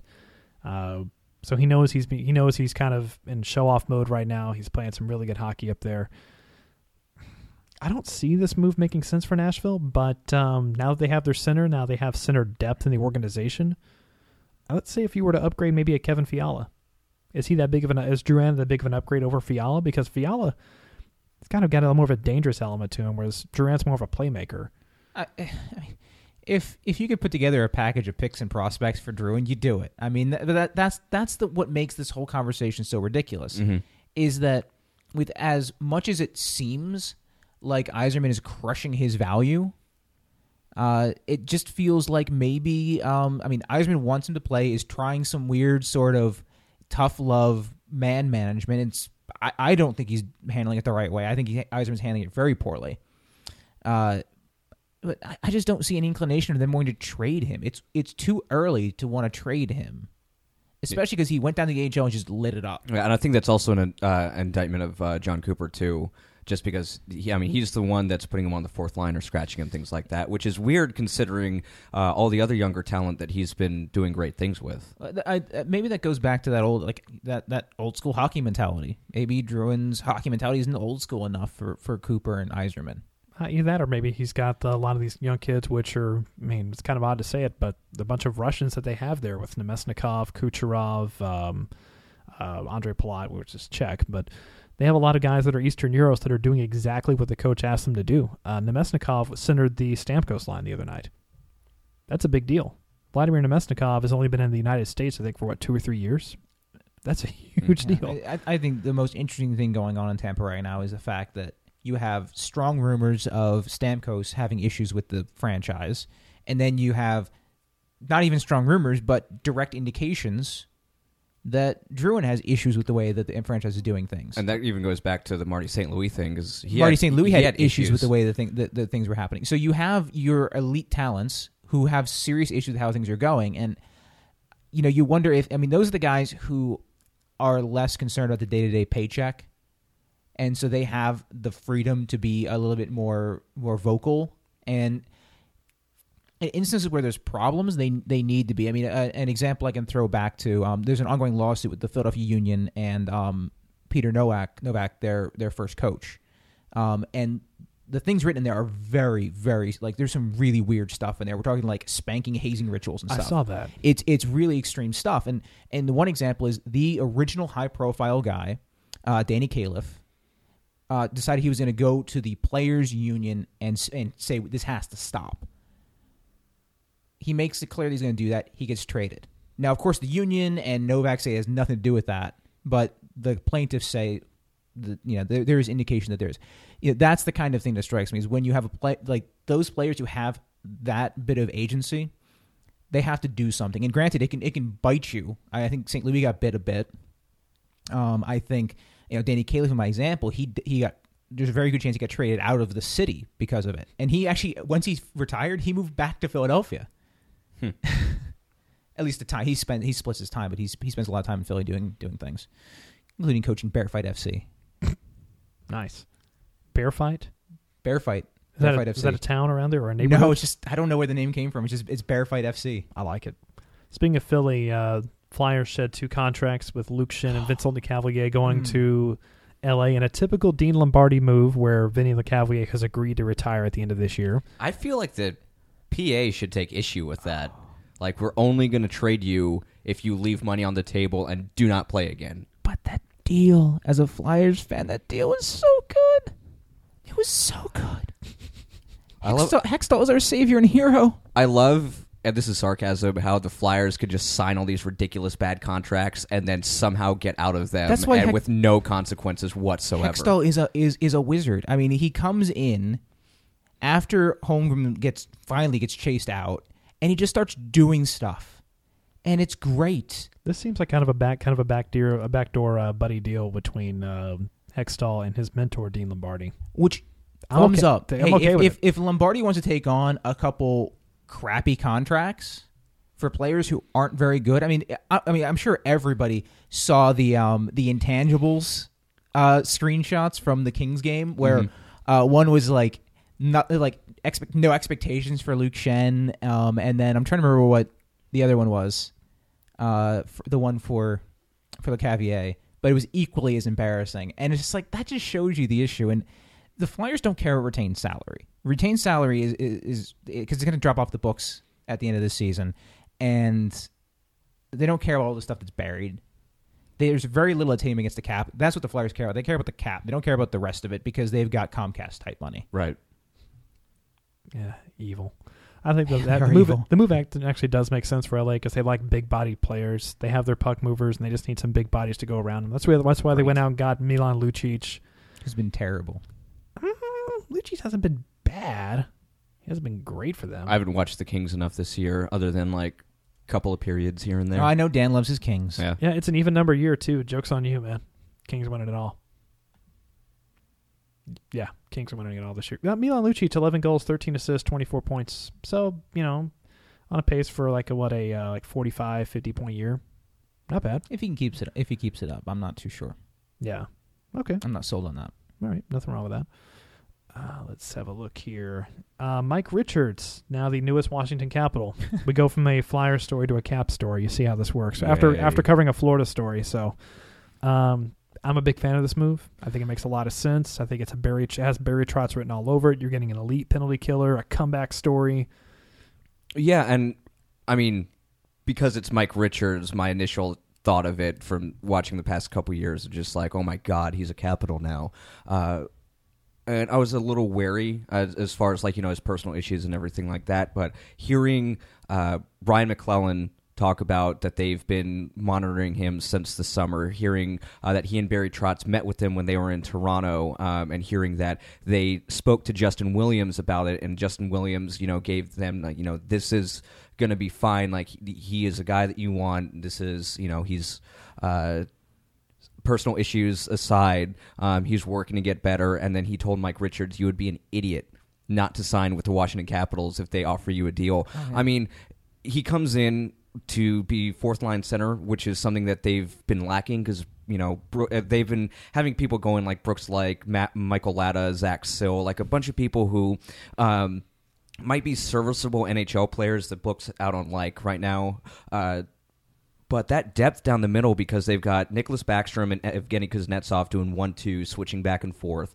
Uh, when they're healthy, they've got Jay Beagle doing a three C role, and Marcus Johansson has been in there doing that. And then they've got Mike Richards, number four, down. The, I mean, that is a cup-contending center depth if right se- there. If center depth makes Stanley Cup champions, then the, the Washington Capitals are getting their engraver ready. And I mean, that's that's sort of the feel. And uh, oh, I was just going to say, one, careful, because uh, you got me over here, that you never know how that they're going to s- snatch. I am trying to jinx you. So. Uh, yeah, uh, defeat from the jaws of victory. But if it doesn't work out, then they're only on, you know, five hundred thousand dollars against the cap, and they can bury most of that, and it's pennies. I mean, that's the beautiful thing uh, about about this. One, you have a redemption of a player trying to trying to finish out his career with pride, but he also, uh, Mike Richards gets something extra. He gets to reset the expectations.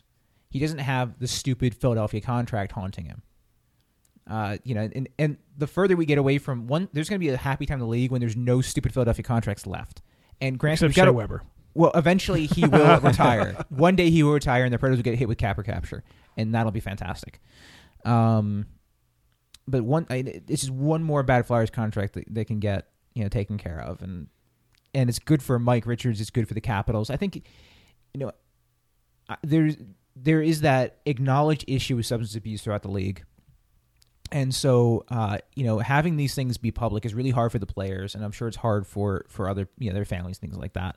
But helping them, actively helping them to deal with these issues, getting them back into the league and supporting them in healthy ways is really important for them, for their families, and for the league as a whole. Right. Uh, and I and I love seeing that happen. And, you know, we've seen it with, with you know, Jordan Tutu, I think, is a great example. Brian McGrattan, uh, another one. Brian McGrattan, yeah. There's there's a history of players getting help and, and returning to the league and contributing, and that's what I really love to see more than anything else.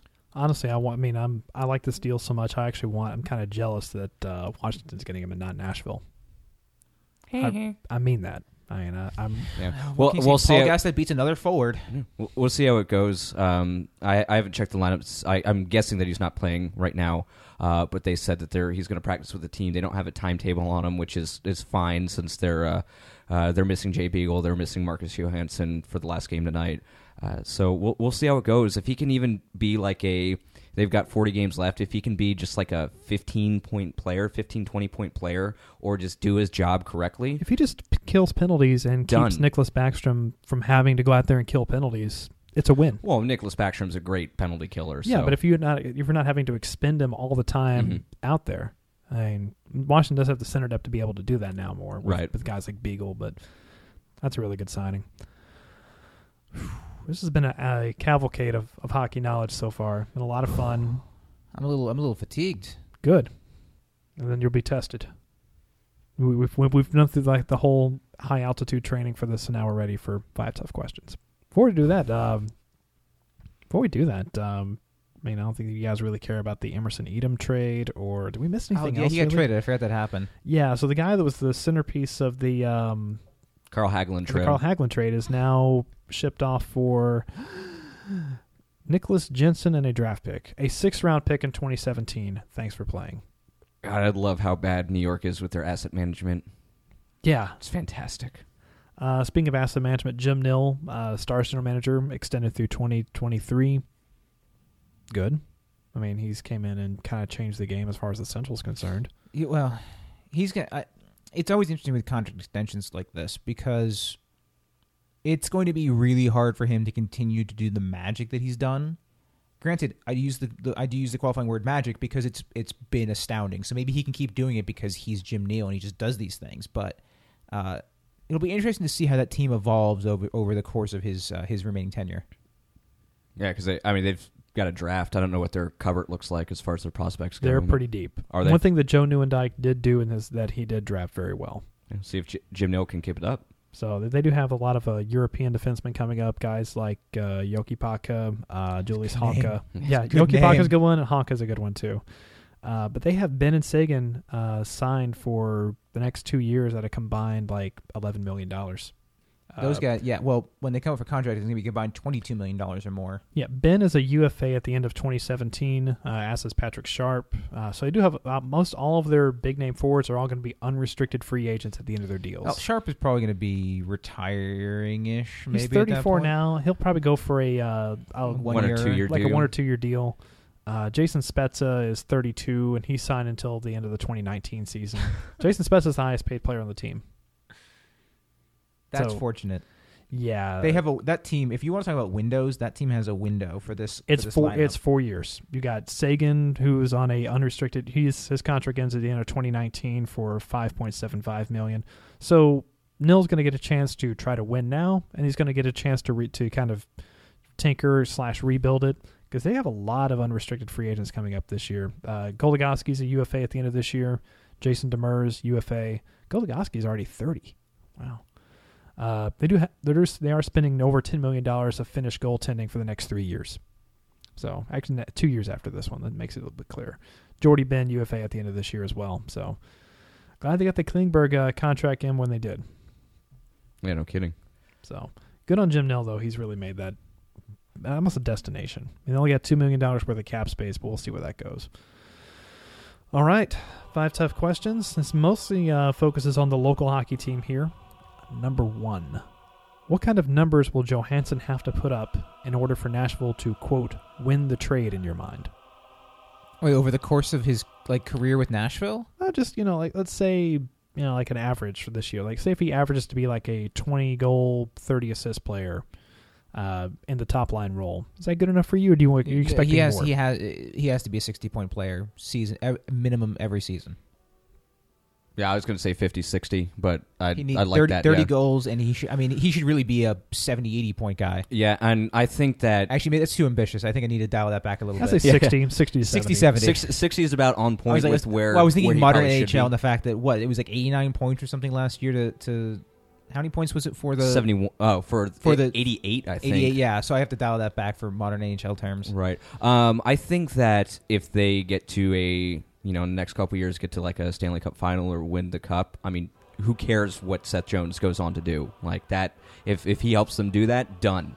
Um, and there's no winning. I don't. I sorry, but there's no winning. No one, no one loses this trade unless someone bombs. Yeah. If both players meet expectations, both teams win. If both, you know, fall a little short, but I, th- this is a mutually beneficial move. It's mm-hmm. teams with areas of weakness that swapped strengths, and that's just there's not a people like to declare winner with th- these trades.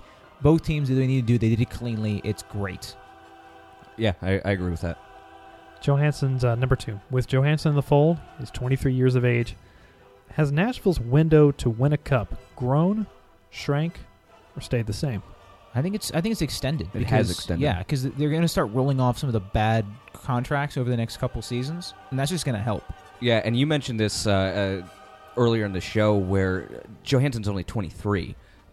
He's probably, you know, got room to improve and can possibly get better.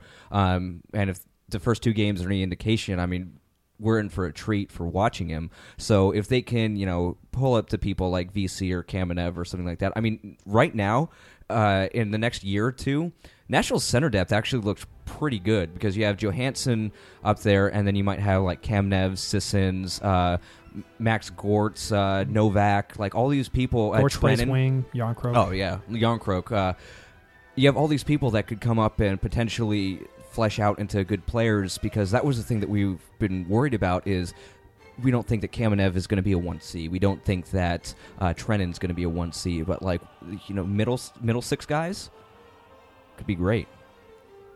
I'm with you on that, especially when you look at how young this roster is. James Neal's twenty-eight, and he's, like, the oldest, like, performing forward if you exclude the Fisher and, uh, and yeah. Ribeiro.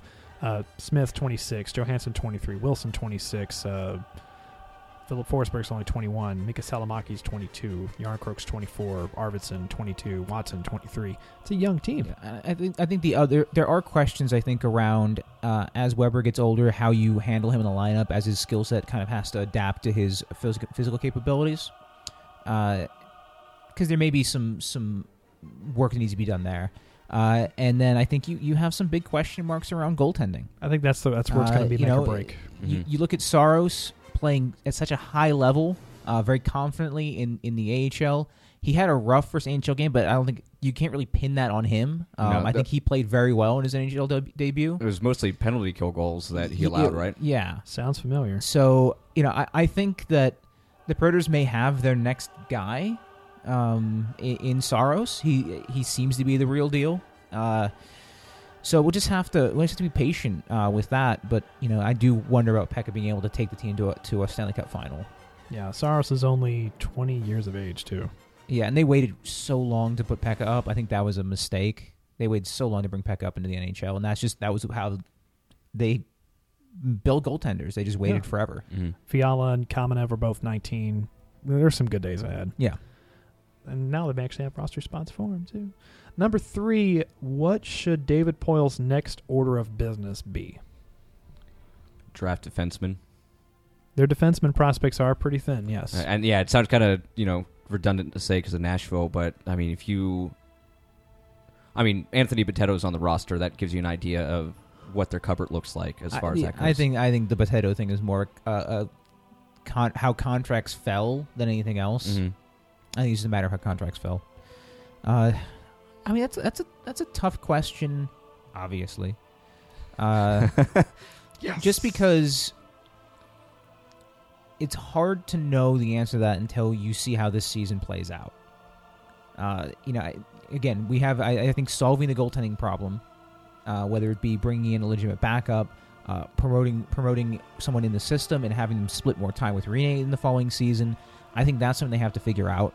Uh, you know, if if Weber needs to take a step back in the next couple seasons, like maybe two years, you know, two years from now, uh, you know, who steps up and fills that role? I mean, you may have some different guys, and you're going to have some different players at, in in this in the sixth defenseman at that point. But you know, who plays with Josi, and how does that affect how you how you roll lines? So, I think there's some more long term questions that Poile has to answer. Short term, there's not a ton he can do. But I think long term he's got some some real planning. Yeah, short term he did the deal he, that yeah, he needed to do. Yeah, he did the short term thing. What about um, possibly moving off a piece maybe for uh, to shore up the backup goaltending position? Because Carter Hutton's an unrestricted free agent at the end of this year. You want to take your time with Saros if you can, if he's uh, not showing that he's quite N H L ready yet. And I wouldn't rush the guy. Uh, Rinne's got two years left on his deal. I mean, we're seeing what the Stars and what the Blues have done by platooning goaltenders. Not a bad play. I, um, I mean, you you could, you know, one hour before the uh, the trade deadline closes, hit or hits, and, and just be like, hey, you're not going to make the playoffs. Have this fourth round draft pick for your backup goaltender who's who cares, right? That, or if they're even worried about it this season. I mean, there are uh, some decent names U F A this year. That's the coming other, up yeah. for uh, for goaltending. So if I mean Hutton really hasn't been playing horribly this year.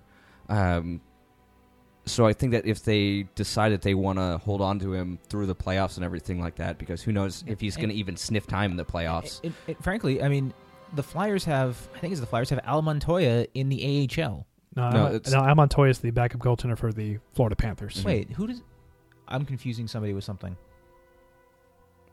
Yeah, just ignore me. Moving on.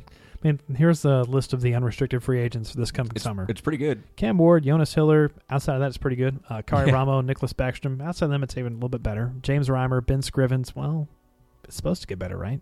Anton Hudobin. No, it's it's it's not great, but they're backup goaltenders. They're backup goaltenders. Jason LaBarbera. I mean, he, maybe he won't. Oh, go that's to who I was thinking of. The, that's I was getting Montoya and LaBarbera confused. Okay. How dare you? Montoya is also going to be a U F A. Yeah, no. Well, they're always they're they're backup yeah. goaltenders. They're you almost could do always yeah. U F As. A lot worse than getting Al Montoya to be a backup. I'm glad exactly. you said LaBarbera because that is exactly what I was getting confused with. And, and that was one of the guys that was uh, we talked about Thomas Greiss when they signed. Oh, Hutton. We, you and I both. Yeah, uh, Montoya was available when uh, when they signed Hutton too. Like that was a guy that I was like, look, he's not great, but he's going to do what you want him to do. Look what he's doing in Florida right now. I have a, I have a soft spot in my heart for backup goaltenders. I love a good backup goaltender. I mean, you know, Marty Baron in his last few days, some of my favorites. Well, Al Montoya fits the Florida market too because he's uh, he's Cuban of Cuban descent. That's perfect. He also looks like uh, Uncle Eddie from Grounded for Life. Yeah, he kind of does. Uh, Auntie Ranta also out there as well. Ooh, Nashville's number one fan. Yeah, Nashville's number one supporter. He's uh, only twenty-six years of age too. And yeah, it's Finnish. So many options, and they're like, nah, Carter Hutton, because apparently Carter Hutton is also Pekka's like psychotherapist. So that would when when when Hutton said that, I'm just like, oh, this is the worst thing I've ever heard in my life. Like I didn't realize that was part of his responsibility was to make sure Pekka didn't go crazy. Just make sure he shows up to meetings on time. That's about it. Uh, let's see here. Oh, this is gonna be a fun one. My Kindle screen doesn't go black here. There we go. Number four. Now with a legit number one center on the team. Who finishes, what Predators player finishes the year with the most points? I just want to say Roman Josi anyways. But it's a new day, Chris. I don't know. I, I I haven't seen enough to have a beat on this. Uh, I mean... As of right it, now, uh, Roman Josi with thirty-one, Filip Forsberg with twenty-seven, Ribeiro with twenty-six, Weber twenty-six. Johansen came in with twenty-six points and he scored two. Yeah. So is he is he on the uh, Pred Stats He's list right now? He's on the Pred Stats list right now. Interesting. He he should. Joh- Johansson, I keep well, wanting to say Johansson. He's on it, but he, they're yeah. only counting the two games uh, for Nashville. Gotcha. So if we're talking full season, I mean, Johansson should. Yeah. He's got every ounce of talent to do that. If you're just counting his Predator numbers, which the website appears to be doing, then I think you still... Yeah, he's, he's not going to score sixty points yeah, in the last um, forty games. I I want to so deeply believe that Johansson, Johansson, I'm going to keep doing that forever and ever, is going to be this catalyst that somehow ignites Forsberg if Forsberg gets to play with him enough and just turns him into a scoring machine nightmare, and then it'd be Forsberg. Um, but, but the brain of me says it's just going to be Josi because that's the way the Predators roll. I'm going to say James Neal just to be different. You also love James Neal. I do love James Neal, man. Can't help it. I'm only human. John, any, any guesses? I'm going to be boring and say Johansson. Okay. And finally, number five. Would this organization even dare calling up Marek Masnets or Josi or Juuse Saros to spell Pekka Rinne at some point? We talked about it earlier about the practicality of it. If Rinne's I don't think that Rinne, I've looked deeper into the numbers, and I've convinced myself since I wrote this question, I don't think it's more on Rinne because his regular save percentage is getting back to respectability. He had a terrible November, but his even strength save percentage is actually decent. His all-around save percentage is bad because P K is bad. But if something were, let's say if Rinne does go through another funk like we did before earlier this year, do you think that's a possibility for this team? Because Laviolette's done that before with Cam Ward, where he pulled up Cam Ward and they went on a run. I mean, goaltending's weird. I don't claim to know everything about it. I think that was partially due to an injury to whoever their goaltender was at the time. I can't remember. It wasn't. But Cam Ward was like an injury step. Like Cam Ward came up because it was an injury, and then he just got fi- caught on fire. It's uh, kind of like what happened with uh, Andrew Hammond last year. If I yeah, I th- I think that's really more uh, the case because they they just didn't they just didn't be like that guy. We're gonna have give him a shot. Yeah, I'd be very surprised if they did that without an injury preceding it. Because I mean, Pekka Rinne just makes so much money, and he is you know one of the you know one of the backbones of the team. He's he's an all-star, Dan. Yeah. He's an all-star. You can't not play your all-stars. The answer to your trivia question, Martin Gerber was the guy that got hurt. Martin Gerber? Yeah, Gerber oh, got gotcha. hurt, and then uh, they started playing Different Gerber. Uh, started playing him over Weeks. So Kevin like, Weeks? Yeah. Nice. He of the analyst suit? Mm-hmm. Wears a really good suit. So you think that's not even on the table? I No. I, I, Without an injury, no, I don't yeah, think there, so. There's, there's some big conditions around that, and that involves someone getting hurt, which we, you know, you never want to see someone get hurt. No. Even Gaustad. Don't want to see I don't want to see him get hurt. No. Um all right, well, that was pretty much it for this week. Um I'm interested in possibly seeing uh, maybe a Maslowitz or Saros get a look up here. Maybe if uh, they send Carter Hutton on one of those conditioning stints with heavy quotations around it. Um that said, uh, let's take a look at this week ahead. They got Chicago on Tuesday night, and history tells us that they're gonna you're probably gonna see Apex Predators on Tuesday night against Chicago. Then they come back home and, uh, actually, no, they go to Winnipeg to the Great White North to play them on Thursday, back here on Saturday to play the Wild. Uh, so we see the Blackhawks uh, twice in uh, two weeks. They're going to see them again the following Tuesday. They're going to get really comfortable playing the Jets because this is now their second uh, game against the Jets in a short amount of time as well. Um, easy for us to say they need all three games. Last week we said they, they should go three and oh. Well, they mm-hmm. ended up going oh and three. Yeah, no, I mean that. How badly they they I don't they didn't even play badly. As bad as last week went, and they t- played bad in some and whatever.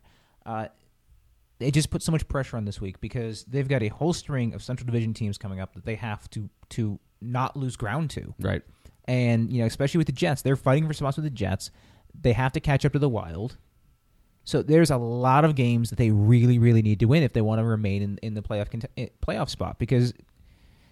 Uh, you know, actually, sorry, they're not fighting with the Jets. They're fighting with uh, Colorado. Um, but the, but the Jets should be the team that they beat, and they.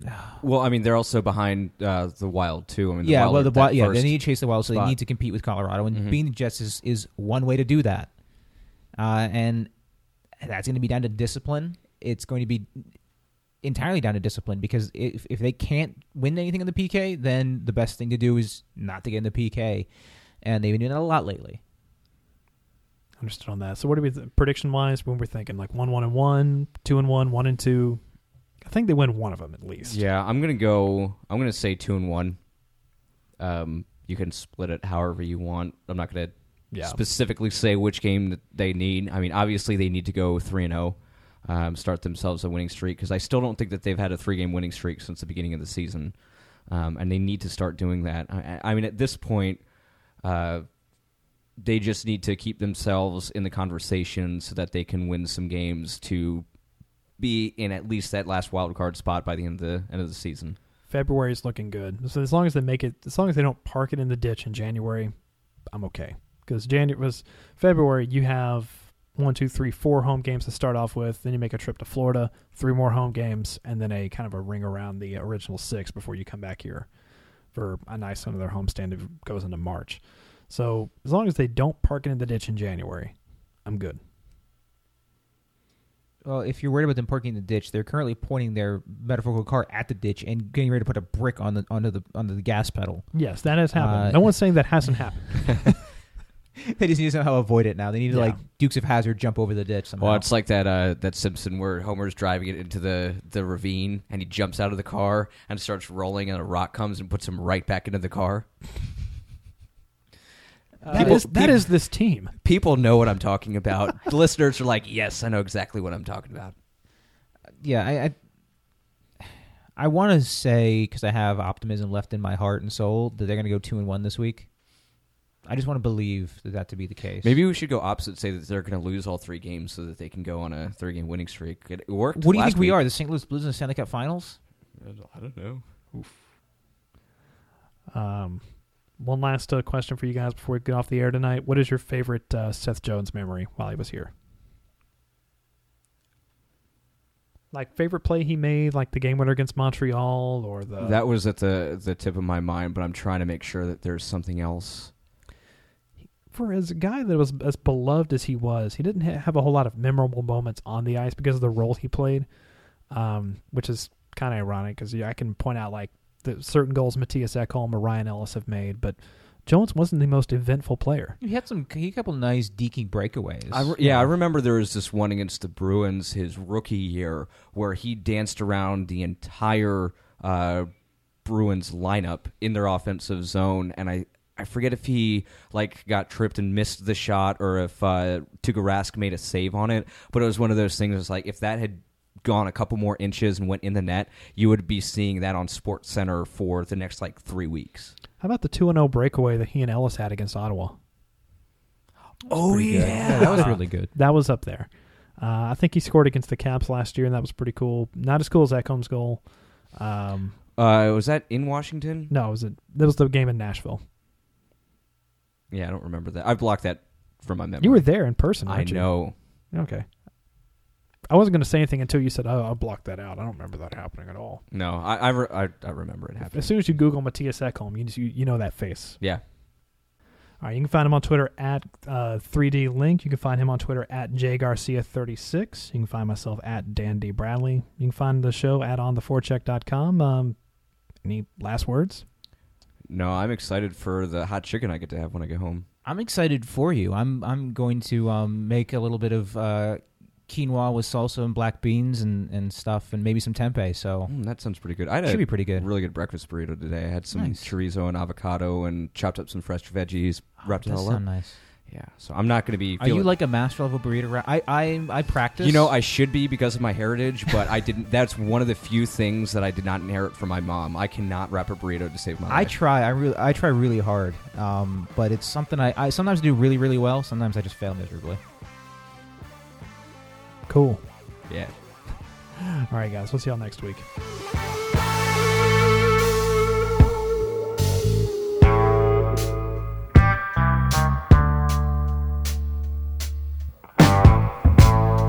I've been watching you all day long. I've been watching